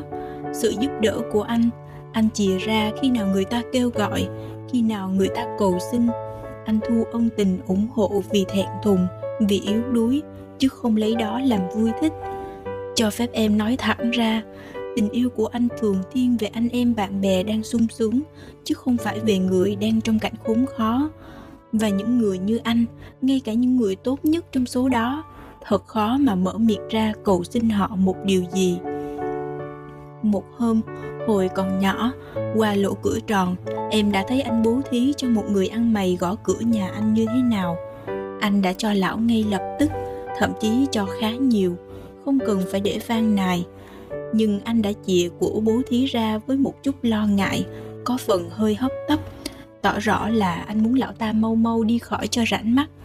Dường như anh sợ nhìn vào mắt lão cái cách cho vội cho vàng ấy, ánh lo ngại ấy, nỗi sợ phải nghe người ta cảm ơn ấy. Em không bao giờ quên được. Và chính vì thế mà em không bao giờ ngỏ lời với anh. Chắc chắn là anh sẽ cứu giúp em. Em biết, thậm chí không cần biết đích xác có đúng con mình không. Chắc chắn anh sẽ an ủi em, cho em tiền, thật nhiều tiền nhưng bao giờ cũng với cái nôn nóng và ngấm ngầm mong muốn rũ bỏ những điều khó chịu. Phải, thậm chí em cho rằng anh có thể dụ em phá thai đi nữa kìa. Và đó là điều em sợ hơn hết thảy, bởi vì khi mà anh đã yêu cầu thì còn có gì mà em không làm nữa? Làm sao em có thể từ chối anh điều gì? Nhưng đứa con ấy là tất cả đối với em. Nó từ anh mà ra, đó cũng là anh không phải đích thị con người sung sướng và vô tư mà em không giữ được, mà là anh mãi mãi của em. Em nghĩ thế, mãi mãi phải thuộc về em, bị cầm tù trong cơ thể em, buộc chặt vào đời em. Giờ đây, cuối cùng em đã nắm được anh. Em có thể cảm thấy anh sống và lớn lên trong huyết quản em. Em được nuôi anh, cho anh bú, và khi nỗi khát khao bùng cháy tâm hồn, phủ kín người anh những cái hôn, những vuốt ve mơn trớn anh yêu. Anh thấy đó, chính vì vậy mà em sung sướng biết bao khi biết mình mang trong bụng một đứa con của anh. Và chính vì vậy mà em giữ kín không nói với anh điều đó. Bởi lẽ giờ đây anh không thể thoát được em nữa rồi. Anh yêu thương, đành rằng không phải chỉ có những ngày tháng hạnh phúc như em đã vội mừng trước trong tư tưởng. Cũng có những tháng ngày đầy kinh khủng và dây dứt, đầy ghê tởm trước sự hèn hạ của con người tình cảm em không phải dễ dàng. Trong những tháng cuối sắp đến kỳ sinh nở, em không thể đi làm được nữa vì sợ chủ phát hiện ra và báo cho bố mẹ em biết. Em không muốn xin tiền mẹ, cho nên trong thời gian từ đó đến lúc ở cử, em sống bằng tiền bán một số đồ trang sức mà em có. Một tuần lễ trước khi đẻ, một mụ thợ giặt đánh cắp của em một số tiền ít ỏi còn lại trong tủ. Thành thử em phải đến nhà hộ sinh làm phúc chính ở đó, ở cái nơi mà chỉ những người đàn bà nghèo khổ nhất, những người bị xua đẩy, những người bị lãng quên mới tới nương náu trong cơn cùng quẫn. Ở đó, giữa sự lầm than gớm guốc nhất, chính ở đó, con anh đã ra đời. Cái nhà thương đó thật đáng sợ, ở đó tất thảy đều xa lạ và chúng em nhìn nhau như những kẻ xa lạ. Chúng em nằm sõng sượt đấy, cô đơn và đầy lòng thù ghét lẫn nhau không hề có một quan hệ nào khác ngoài việc cùng chung cái cảnh ngộ lầm, than, đau đớn. Nó buộc chúng em phải kiếm một chỗ trong căn phòng này với không khí ung độc đầy thuốc mê và máu, đầy tiếng kêu khóc rên rỉ. Tất cả những gì là nhục nhằn, là xúc phạm về tinh thần và thể xác mà sự nghèo nàn phải chịu đựng, em đã nếm đủ trong sự ăn chung ở lộn với đám gái mại dâm và những người bệnh. Vì họ mà sự cộng đồng số phận của chúng em trở thành một mối ô nhục chung. Em đã phải chịu đựng những cái đó dưới sự trắng trợn của những viên y sĩ trẻ. Miệng nhếch cười mỉa mai, tai nhấc mền trải giường sờ soạn những thân hình đàn bà không gì che chở. Viện cớ sằng bậy là vì lợi ích khoa học. Em đã chịu đựng những cái đó trước con mắt hau hấu của những nữ y tá. Ôi, ở trong cái căn phòng này, sự e thẹn của con người chỉ gặp toàn những cái nhìn như đóng đinh, câu rút và những lời như roi quất. Tất cả chỉ còn là một cái tên ghi trên một tấm bảng, bởi vì cái nằm ở trên giường chỉ là một khối thịt phập phồng cho những kẻ hiếu kỳ sờ mó và chỉ còn là một vật để triển lãm và nghiên cứu. Ôi, những người đàn bà đẻ con cho chồng ngay tại nhà mình trong sự nâng dốc triều mến của chồng. Họ không biết thế nào là sinh nở khi chỉ có một thân một mình không ai che chở. Tình hình như trên một cái bàn thí nghiệm y học. Đến tận bây giờ, mỗi khi gặp chữ địa ngục trong một cuốn sách nào đó, bất giác em lại nghĩ ngay đến căn phòng đó, nơi em đã trải qua bao đau đớn ê chề giữa những mùi hôi thối, những tiếng rên rẫm, những tiếng cười và tiếng kêu nồng nặc máu của những người đàn bà chồng chất lên nhau.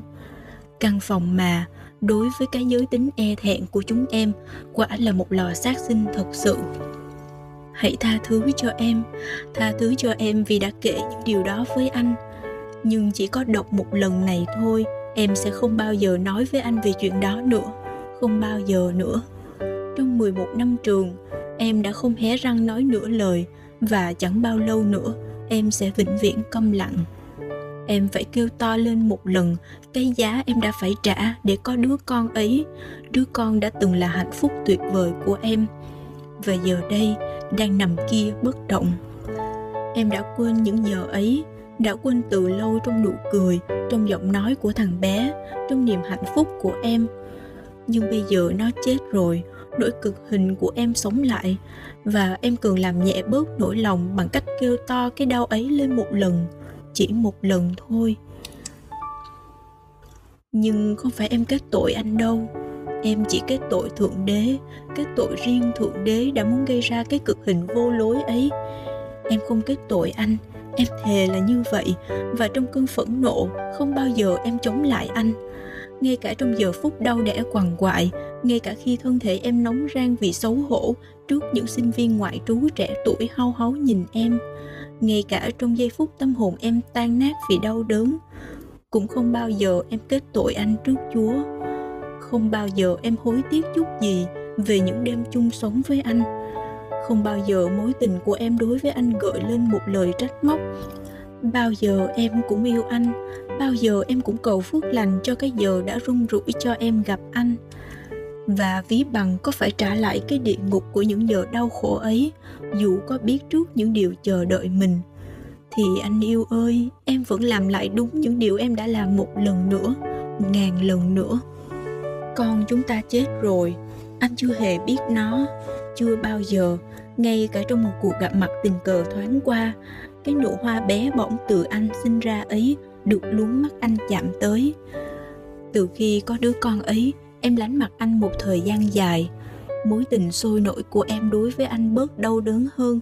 Thậm chí em còn tưởng là em không yêu anh say mê như trước nữa.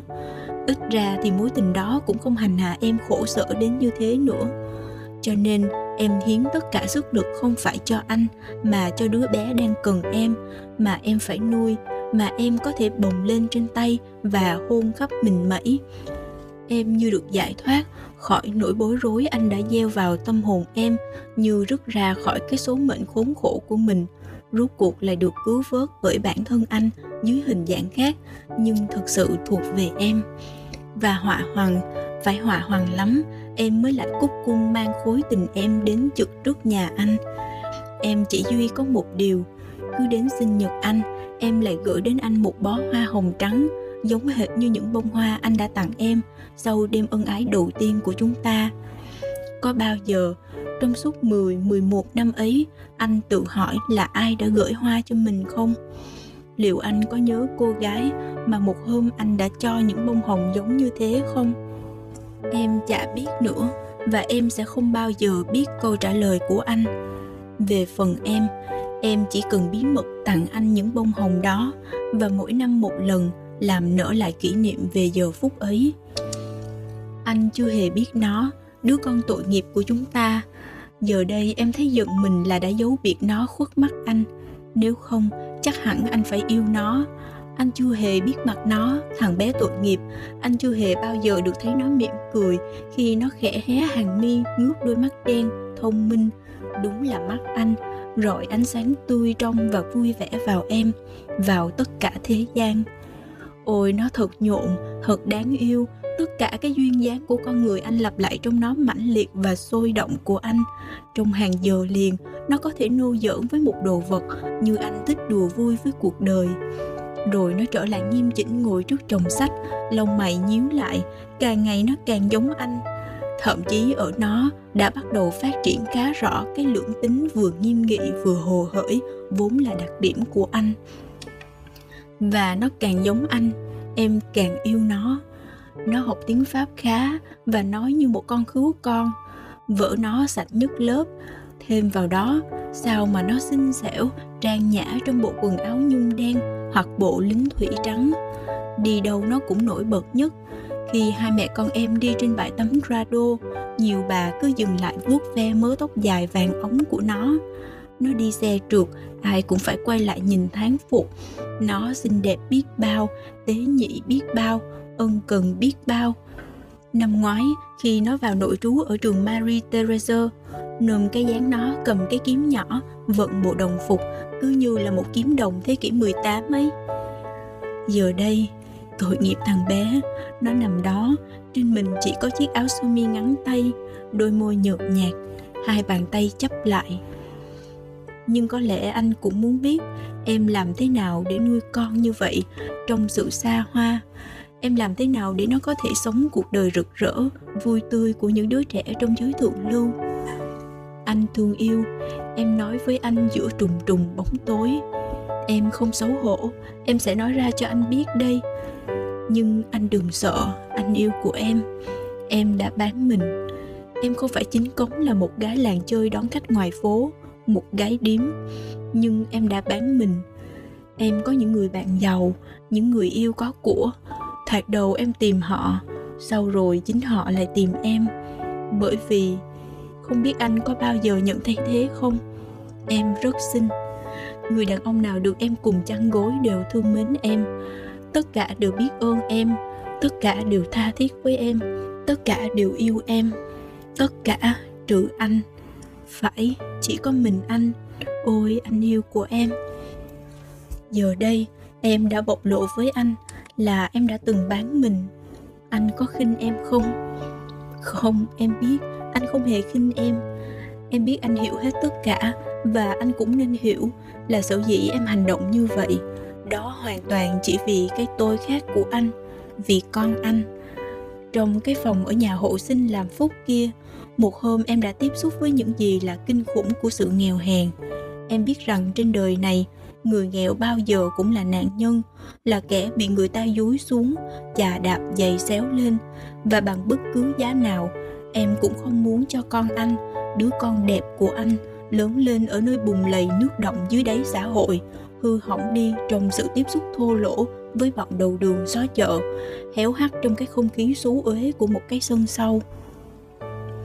Không thể để cho cái miệng thanh tao của nó biết cái ngôn ngữ yêu tà, cũng như không thể để thân hình trong ngọc trắng ngà của nó biết đến thứ vải thô, mốc meo sần sùi của người nghèo con anh phải được hưởng mọi thứ, tất cả sự giàu sang và tất cả tiện nghi trên trái đất, nó phải đạt đến mức sống của anh. Đó là lý do duy nhất khiến em bán mình. Đối với em, đó không phải là một sự hy sinh, bởi vì cái mà người ta thường gọi là danh dự hay điếm nhục đều không có dưới mắt em. Khi mà người làm chủ cuộc đời em lại không yêu em, thì cái thân thể em nó muốn là gì, em cũng dẫn dưng những vuốt ve của đàn ông, thậm chí cả mối tình sâu sắc nhất của họ. Không hề làm trái tim em rung động, mặc dù em rất trân trọng nhiều người trong số đó. Và nhiều lần thường cảm thấy sao xuyến thương hại trước tình yêu không được đền đáp của họ. Nó gợi nhớ đến số phận của chính em. Tất cả những người em quen đều tốt với em. Tất cả đều chiều em. Tất cả đều trọng em. Nhất là một vị bá tước quá vợ và có tuổi chính ông ta đã chồn chân đạp cửa trường Marie Theresa để buộc họ phải nhận đứa bé không cha là con anh vào học. Ông yêu em như tình cha con. Ba bốn lần ông ngỏ lời cầu hôn. Lẽ ra ngày nay em đã là nữ bá tước, chủ nhân một lâu đài thần tiên ở vùng Tyrol. Lẽ ra em không phải lo lắng gì, bởi vì thằng bé sẽ có một người cha dịu dàng yêu nó đến mức tôn sùng và em thì có một người chồng quý phái tốt và hiền hậu nhưng em đã không nhận lời ông, mặc dù ông luôn luôn gặng hỏi, rất khẩn khoản. Mặc dù sự từ chối của em làm ông đau đớn, có lẽ em đã phạm một điều điên rồ. Bởi vì nếu em nhận lời, thì bây giờ em đã ở yên ổn một nơi nào đó cùng với đứa con trai. Nhưng tại sao lại không thú thật luôn với anh? Em không muốn ràng buộc mình. Em muốn lúc nào cũng thuộc quyền anh sử dụng. Ở nơi sâu thẳm nhất của trái tim trong tiềm thức của em, vẫn còn sống một ước mơ trẻ con ấp ủ từ lâu. Là biết đâu, anh chả gọi đến em một lần nữa, dù chỉ là một tiếng đồng hồ. Và chờ đợi khả năng ấy, em đã cự tuyệt tất cả. Bởi vì em muốn ngay từ tiếng gọi đầu tiên của anh, em đã sẵn sàng. Cuộc đời em, kể từ khi em bước ra khỏi thời thơ ấu, có bao giờ là cái gì khác ngoài một sự chờ đợi chờ đợi ý muốn của anh? Cái giờ ấy đã đến thật, nhưng anh không biết nó đến vào lúc nào đâu. Anh chả ngờ là thế, anh yêu của em. Cả lúc ấy nữa, anh cũng không nhận ra em. Không bao giờ, không bao giờ anh nhận ra em cả. Phải, đã nhiều lần em gặp anh ở nhà hát, ở những buổi hòa nhạc, ở prater ở ngoài phố. Lần nào tim em cũng giật thót lên, nhưng anh đều đi qua không nhìn em tất nhiên, bề ngoài em đã khác hẳn. Đứa bé nhút nhát đã trở thành một người đàn bà, một người đàn bà đẹp, như người ta thường bảo, áo quần lộng lẫy và đầy những kẻ ái mộ xung quanh. Làm sao anh có thể ngờ em là cô gái rụt rè mà anh chỉ nhìn thấy dưới ánh đèn khuya trong phòng ngủ của anh? Đôi khi, một tình nhân cùng đi với em chào anh anh đáp lễ và ngước mắt nhìn em. Nhưng cái nhìn của anh lịch sự và xa lạ nó chỉ thán phục em thôi chứ không nhận ra em. Nó xa vời đối với em, xa vời một cách khủng khiếp. Em vẫn còn nhớ một hôm, sự quên lãng đó mà em đã gần quen, trở thành một cực hình. Em ngồi ở một khoang trong nhà hát opera cùng với một người bạn trai và anh ngồi khoang bên cạnh. Lúc mở màn, đèn tắt, em không nhìn thấy mặt anh, nhưng em cảm thấy hơi thở của anh rất gần, như trong cái đêm ân ái nọ và tay anh. Bàn tay thanh tú nhỏ nhắn của anh đặt trên những thành gỗ bọc nhung, ngăn cách giữa hai khoang của chúng ta. Một nỗi khát khao không bờ bến xâm chiếm em. Em muốn cúi xuống và kính cẩn đặt một cái hôn lên bàn tay xa lạ đó. Bàn tay thân yêu đó mà một hôm em đã cảm thấy sự ôm ấp nồng nàn của nó. Quanh em nhạc tỏa ra những đợt sóng thấm sâu vào lòng ước muốn của em mỗi lúc một sôi nổi. Em bắt buộc phải tự chủ lại, đứng phát dậy. Bởi chừng cái sức mạnh lôi kéo đôi môi em về phía bàn tay anh thân yêu, thật quá mãnh liệt. Cuối hồi một, em đề nghị người bạn em ra về. Em không thể chịu đựng được cái nỗi có anh bên cạnh trong bóng tối xa lạ thế mà gần gũi thế. Nhưng dù sao, cái giờ xiết bao mong đợi cũng đã đến. Nó đã đến một lần nữa nó đến một lần nữa trong đời em mịt mùng định mệnh dạo đó cách đây vừa đúng một năm sau hôm sinh nhật anh lạ thay em không ngừng nghĩ tới anh bởi vì bao giờ em cũng đã mừng dịp đó như một ngày hội Em đã ra phố từ sáng sớm tinh mơ và em đã mua những bông hồng bạch mà năm nào em cũng gửi đến cho anh để kỷ niệm một giờ phút anh đã quên hẳn. Buổi chiều, em đưa con đi chơi, dẫn nó đến hiệu bánh ngọt đeo mê và đến tối em cho con đi xem hát. Em muốn cả nó nữa, ngay từ hồi thơ bé, bằng một cách nào đó, nó cũng coi cái ngày này như một ngày hội huyền bí mà nó không cần phải hiểu biết ý nghĩa. Và rồi ngày hôm sau, em với người bạn em hồi đó, một kỹ nghệ gia trẻ và giàu có ở Bruna, đã sống với em được 2 năm, rất chiều chuộng và thờ phụng em. Cả anh ta cũng muốn lấy em, nhưng cũng như với những người khác, em đã từ chối. Bề ngoài tưởng như không có lý do gì, mặc dù anh ta chồng chất lên hai mẹ con em đủ các thứ quà tặng và thậm chí anh ta còn đáng được yêu nữa với cái hồn hậu hơi nặng nề và quỵ lụy của anh ta. Chúng em cùng đi nghe hòa nhạc, gặp đông đúc bạn bè vui vẻ ở đó.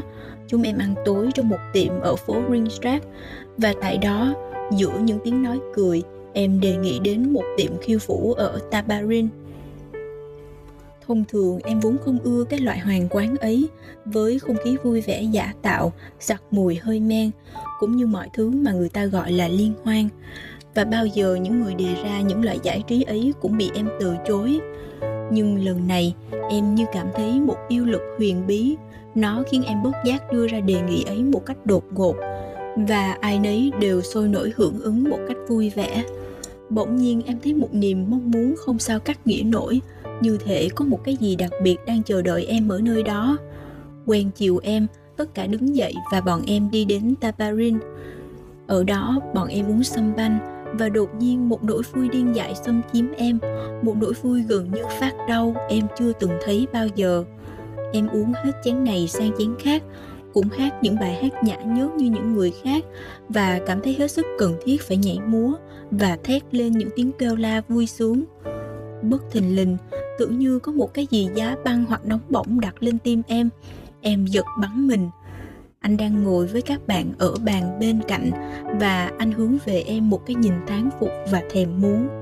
Cái nhìn mà bao giờ cũng làm em sao xuyến tận đáy tâm hồn. Lần đầu tiên sau 10 năm, đôi mắt anh lại dán chặt vào em với tất cả sức mạnh vô thức và cuồng nhiệt của con người anh em rung lên. Ly rượu em đang dơ lên suýt tuột khỏi tay rơi xuống. May thay những người bạn cùng bàn không nhận thấy sự bối rối của em. Nó bị lấp trong tiếng cười và tiếng nhạc.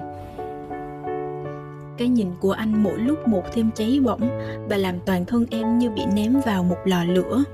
Em không biết có phải cuối cùng cuối cùng anh đã nhận ra em không? Hay anh chỉ khao khát em như khao khát một người đàn bà mà anh chưa được ôm trong tay, như một người đàn bà khác? Như một người xa lạ.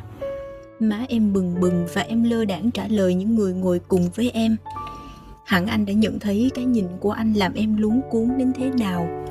Anh khẽ cực đầu không để ai thấy, mời em ra phòng chờ một lát, rồi anh đường hoàng gọi tính tiền. Anh cáo từ các bạn và đi ra. Trước đó không quên ra hiệu cho em một lần nữa là anh chờ em ngoài ấy. Em rung lên như lên cơn sốt rét em không thể trả lời được những câu người ta hỏi em. Em không thể ghìm được máu em đang sôi sục.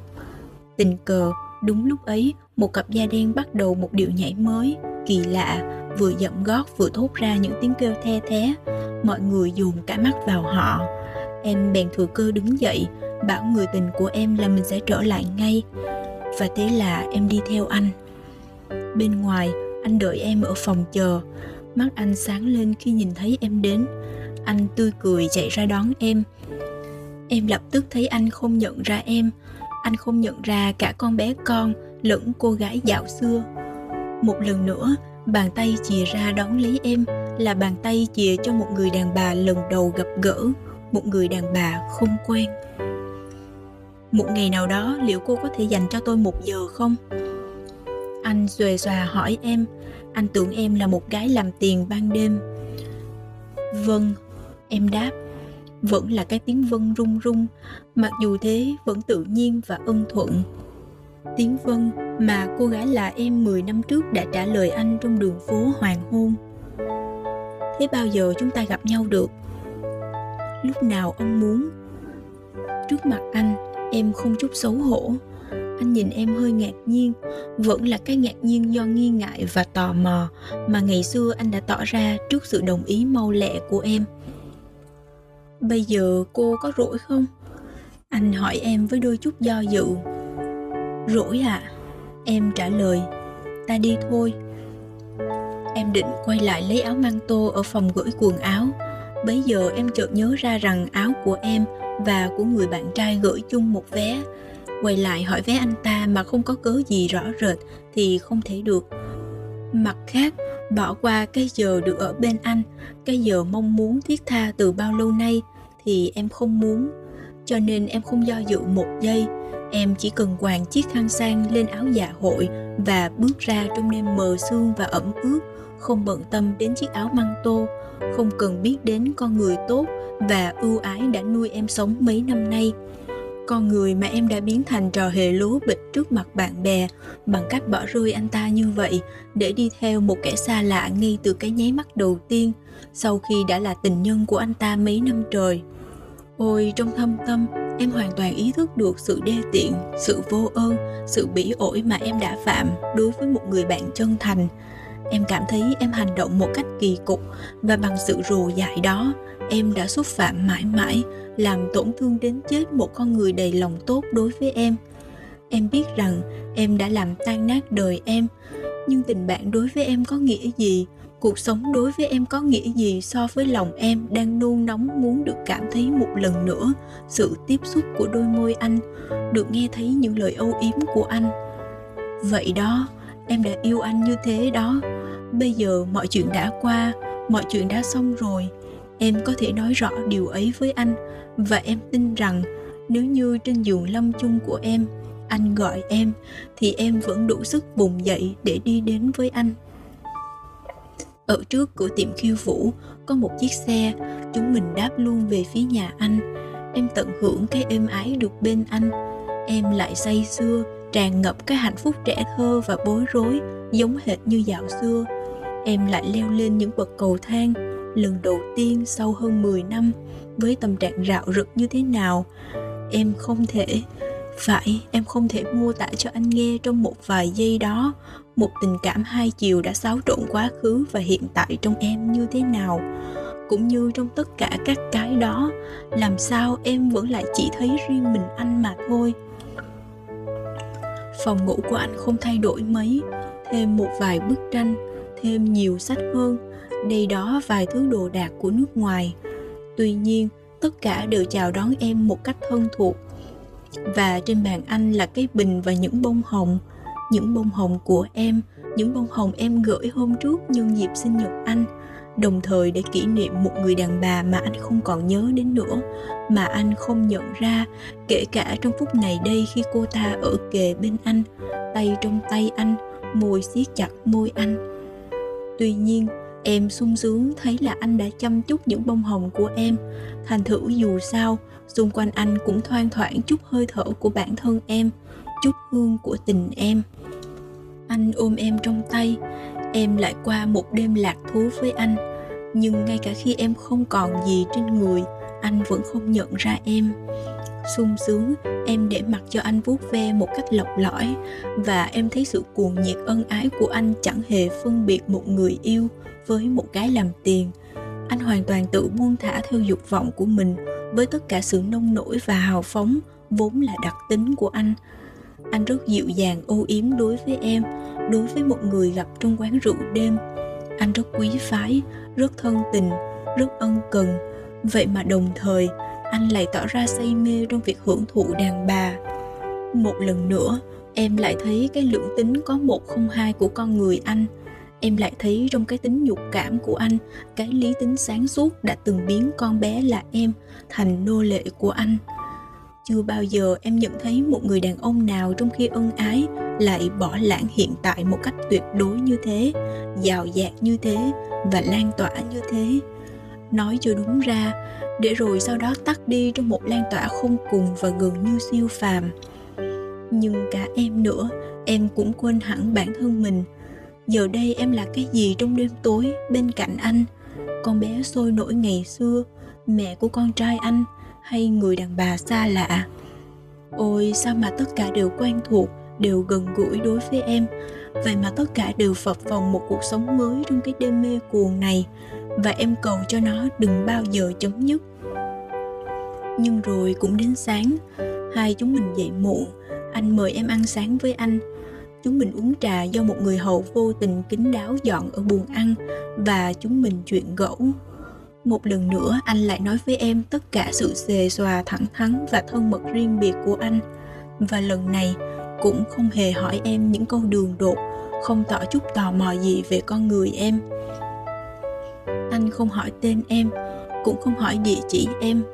Một lần nữa, đối với anh, em chỉ là chuyện trăng hoa, là người đàn bà không tên và giờ ái ân sẽ bay hơi đi trong làn khói của quên lãng không để lại mảy may dấu vết anh kể là anh sắp làm một chuyến viễn du khoảng 2-3 tháng sang Bắc Phi.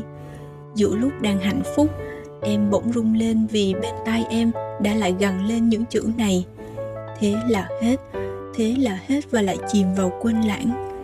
Em sẵn sàng phục xuống chân anh mà kêu lên, hãy mang em đi để cuối cùng anh có thể nhận ra em sau bao năm đằng đẵng. Nhưng em rụt rè quá và hèn nhát quá, yếu đuối quá và quỵ lụy quá trước mặt anh. Em chỉ đủ sức nói như thế này. Tiếc thật. Anh mỉm cười nhìn em và hỏi, em có buồn thực sự vì anh đi không? Lúc ấy, bỗng nhiên em cảm thấy như tức giận. Em nhìn anh hồi lâu một cách rắn rỏi, rồi em nói người yêu em cũng thế, cứ đi xa hoài. Rồi em nhìn thẳng vào mắt anh. Bây giờ anh ấy sắp nhận ra mình đây. Em tự nhủ, toàn thân rung lên và căng thẳng. Nhưng anh chỉ mỉm cười đáp lại và nói để an ủi em. Người ta đi rồi người ta lại về. Phải, em trả lời. Khi trở về thì người ta đã quên chắc là trong cái cách em nói câu ấy, có một cái gì kỳ lạ, một cái gì cuồng nhiệt. Bởi vì anh đứng dậy và nhìn em rất ngạc nhiên, rất âu yếm. Anh nắm lấy vai em. Những cái tốt đẹp làm sao mà quên được, anh sẽ không quên em. Anh bảo thế. Đồng thời, cái nhìn của anh xoáy vào tận đáy tâm hồn em, như muốn nhúm dấu vết của hình ảnh em. Và trong khi cảm thấy cái nhìn đó thấm sâu vào mình, lục lọi, tìm kiếm em những tưởng cái bùa yểm che mắt anh đã mất linh. Anh ấy sắp nhận ra mình, anh ấy sắp nhận ra mình rồi. Cả tâm hồn em rung lên khi nghĩ như vậy. Nhưng anh không nhận ra em. Không, anh không hề nhận ra em. Và không lúc nào em xa lạ với anh hơn lúc này.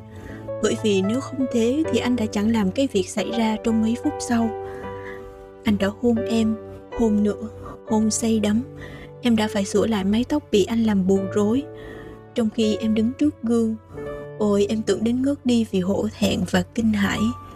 Em thấy anh đang kín đáo nhét vào cái bao tay của em mấy tờ bạc lớn. Làm sao mà lúc ấy em lại có đủ sức để kìm lại không kêu lên, không tác vào mặt anh? Em, người đã từng yêu anh từ thuở còn thơ. Em, mẹ của con trai anh, mà anh lại đi trả tiền em về cái đêm ân ái này trước mặt anh. Em chỉ là một con đuổi ở đường phố tabarin, không hơn, không kém. Và anh đã trả tiền em.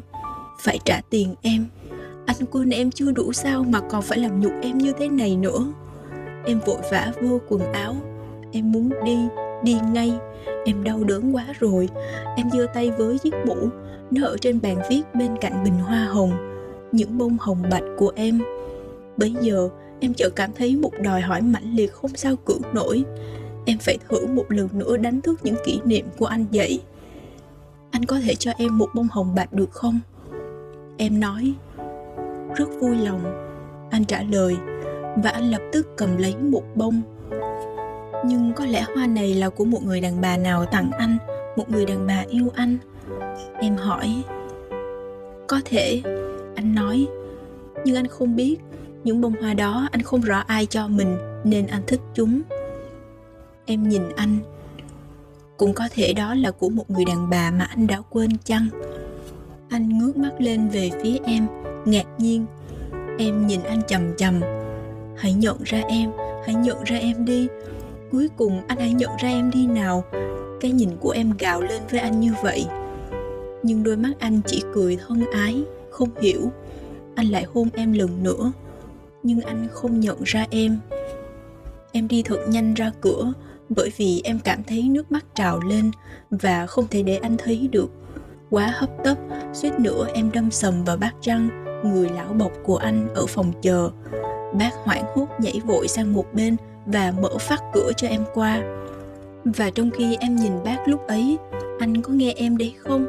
Trong cái giây phút đồng hồ ấy, khi nước mắt lưng tròng, em nhìn ông lão em thấy mắt bác lóe lên một ánh đột ngột. Trong có một giây thôi, anh nghe thấy không? Trong cái giây phút đồng hồ ấy, người lão bọc của anh đã nhận ra em. Vậy mà kể từ hồi niên thiếu, bác ta không hề gặp lại em. Em những muốn quỳ xuống hôn tay bác. Em dặn vội từ chiếc bao tay ra mấy tờ giấy bạc mà anh đã thí cho em và dúi vào tay bác. Bác rung lên, nhìn em sợ hãi. Trong giây phút ấy có lẽ bác đã hiểu em hơn anh trong cả cuộc đời anh. Tất cả những người đàn ông phải tất cả đều chiều chuộng em, tất cả đều tốt với em. Riêng anh, chỉ có riêng anh là quên em. Riêng anh, chỉ có riêng anh là không nhận ra em. Con em, con chúng ta đã chết. Bây giờ em chẳng còn ai, chẳng còn ai để yêu ngoài anh ở trên đời. Nhưng anh là gì đối với em? Anh, người đã đi qua bên em như đi qua bên bờ nước. Anh, người đã dẫm lên em như dẫm lên một hòn đá. Anh, người luôn luôn đi trong vĩnh viễn chờ đợi. Một hôm, em đã tưởng nắm được anh, nắm được con người luôn lẫn trốn em qua đứa bé này. Nhưng quả nó là con anh. Đàn đêm, nó nhận tâm bỏ em đi xa. Nó quên em rồi và chẳng bao giờ trở lại nữa. Một lần nữa em lại trơ trọi cô đơn. Cô đơn hơn bao giờ hết. Em chẳng còn gì của anh, chẳng còn gì hết.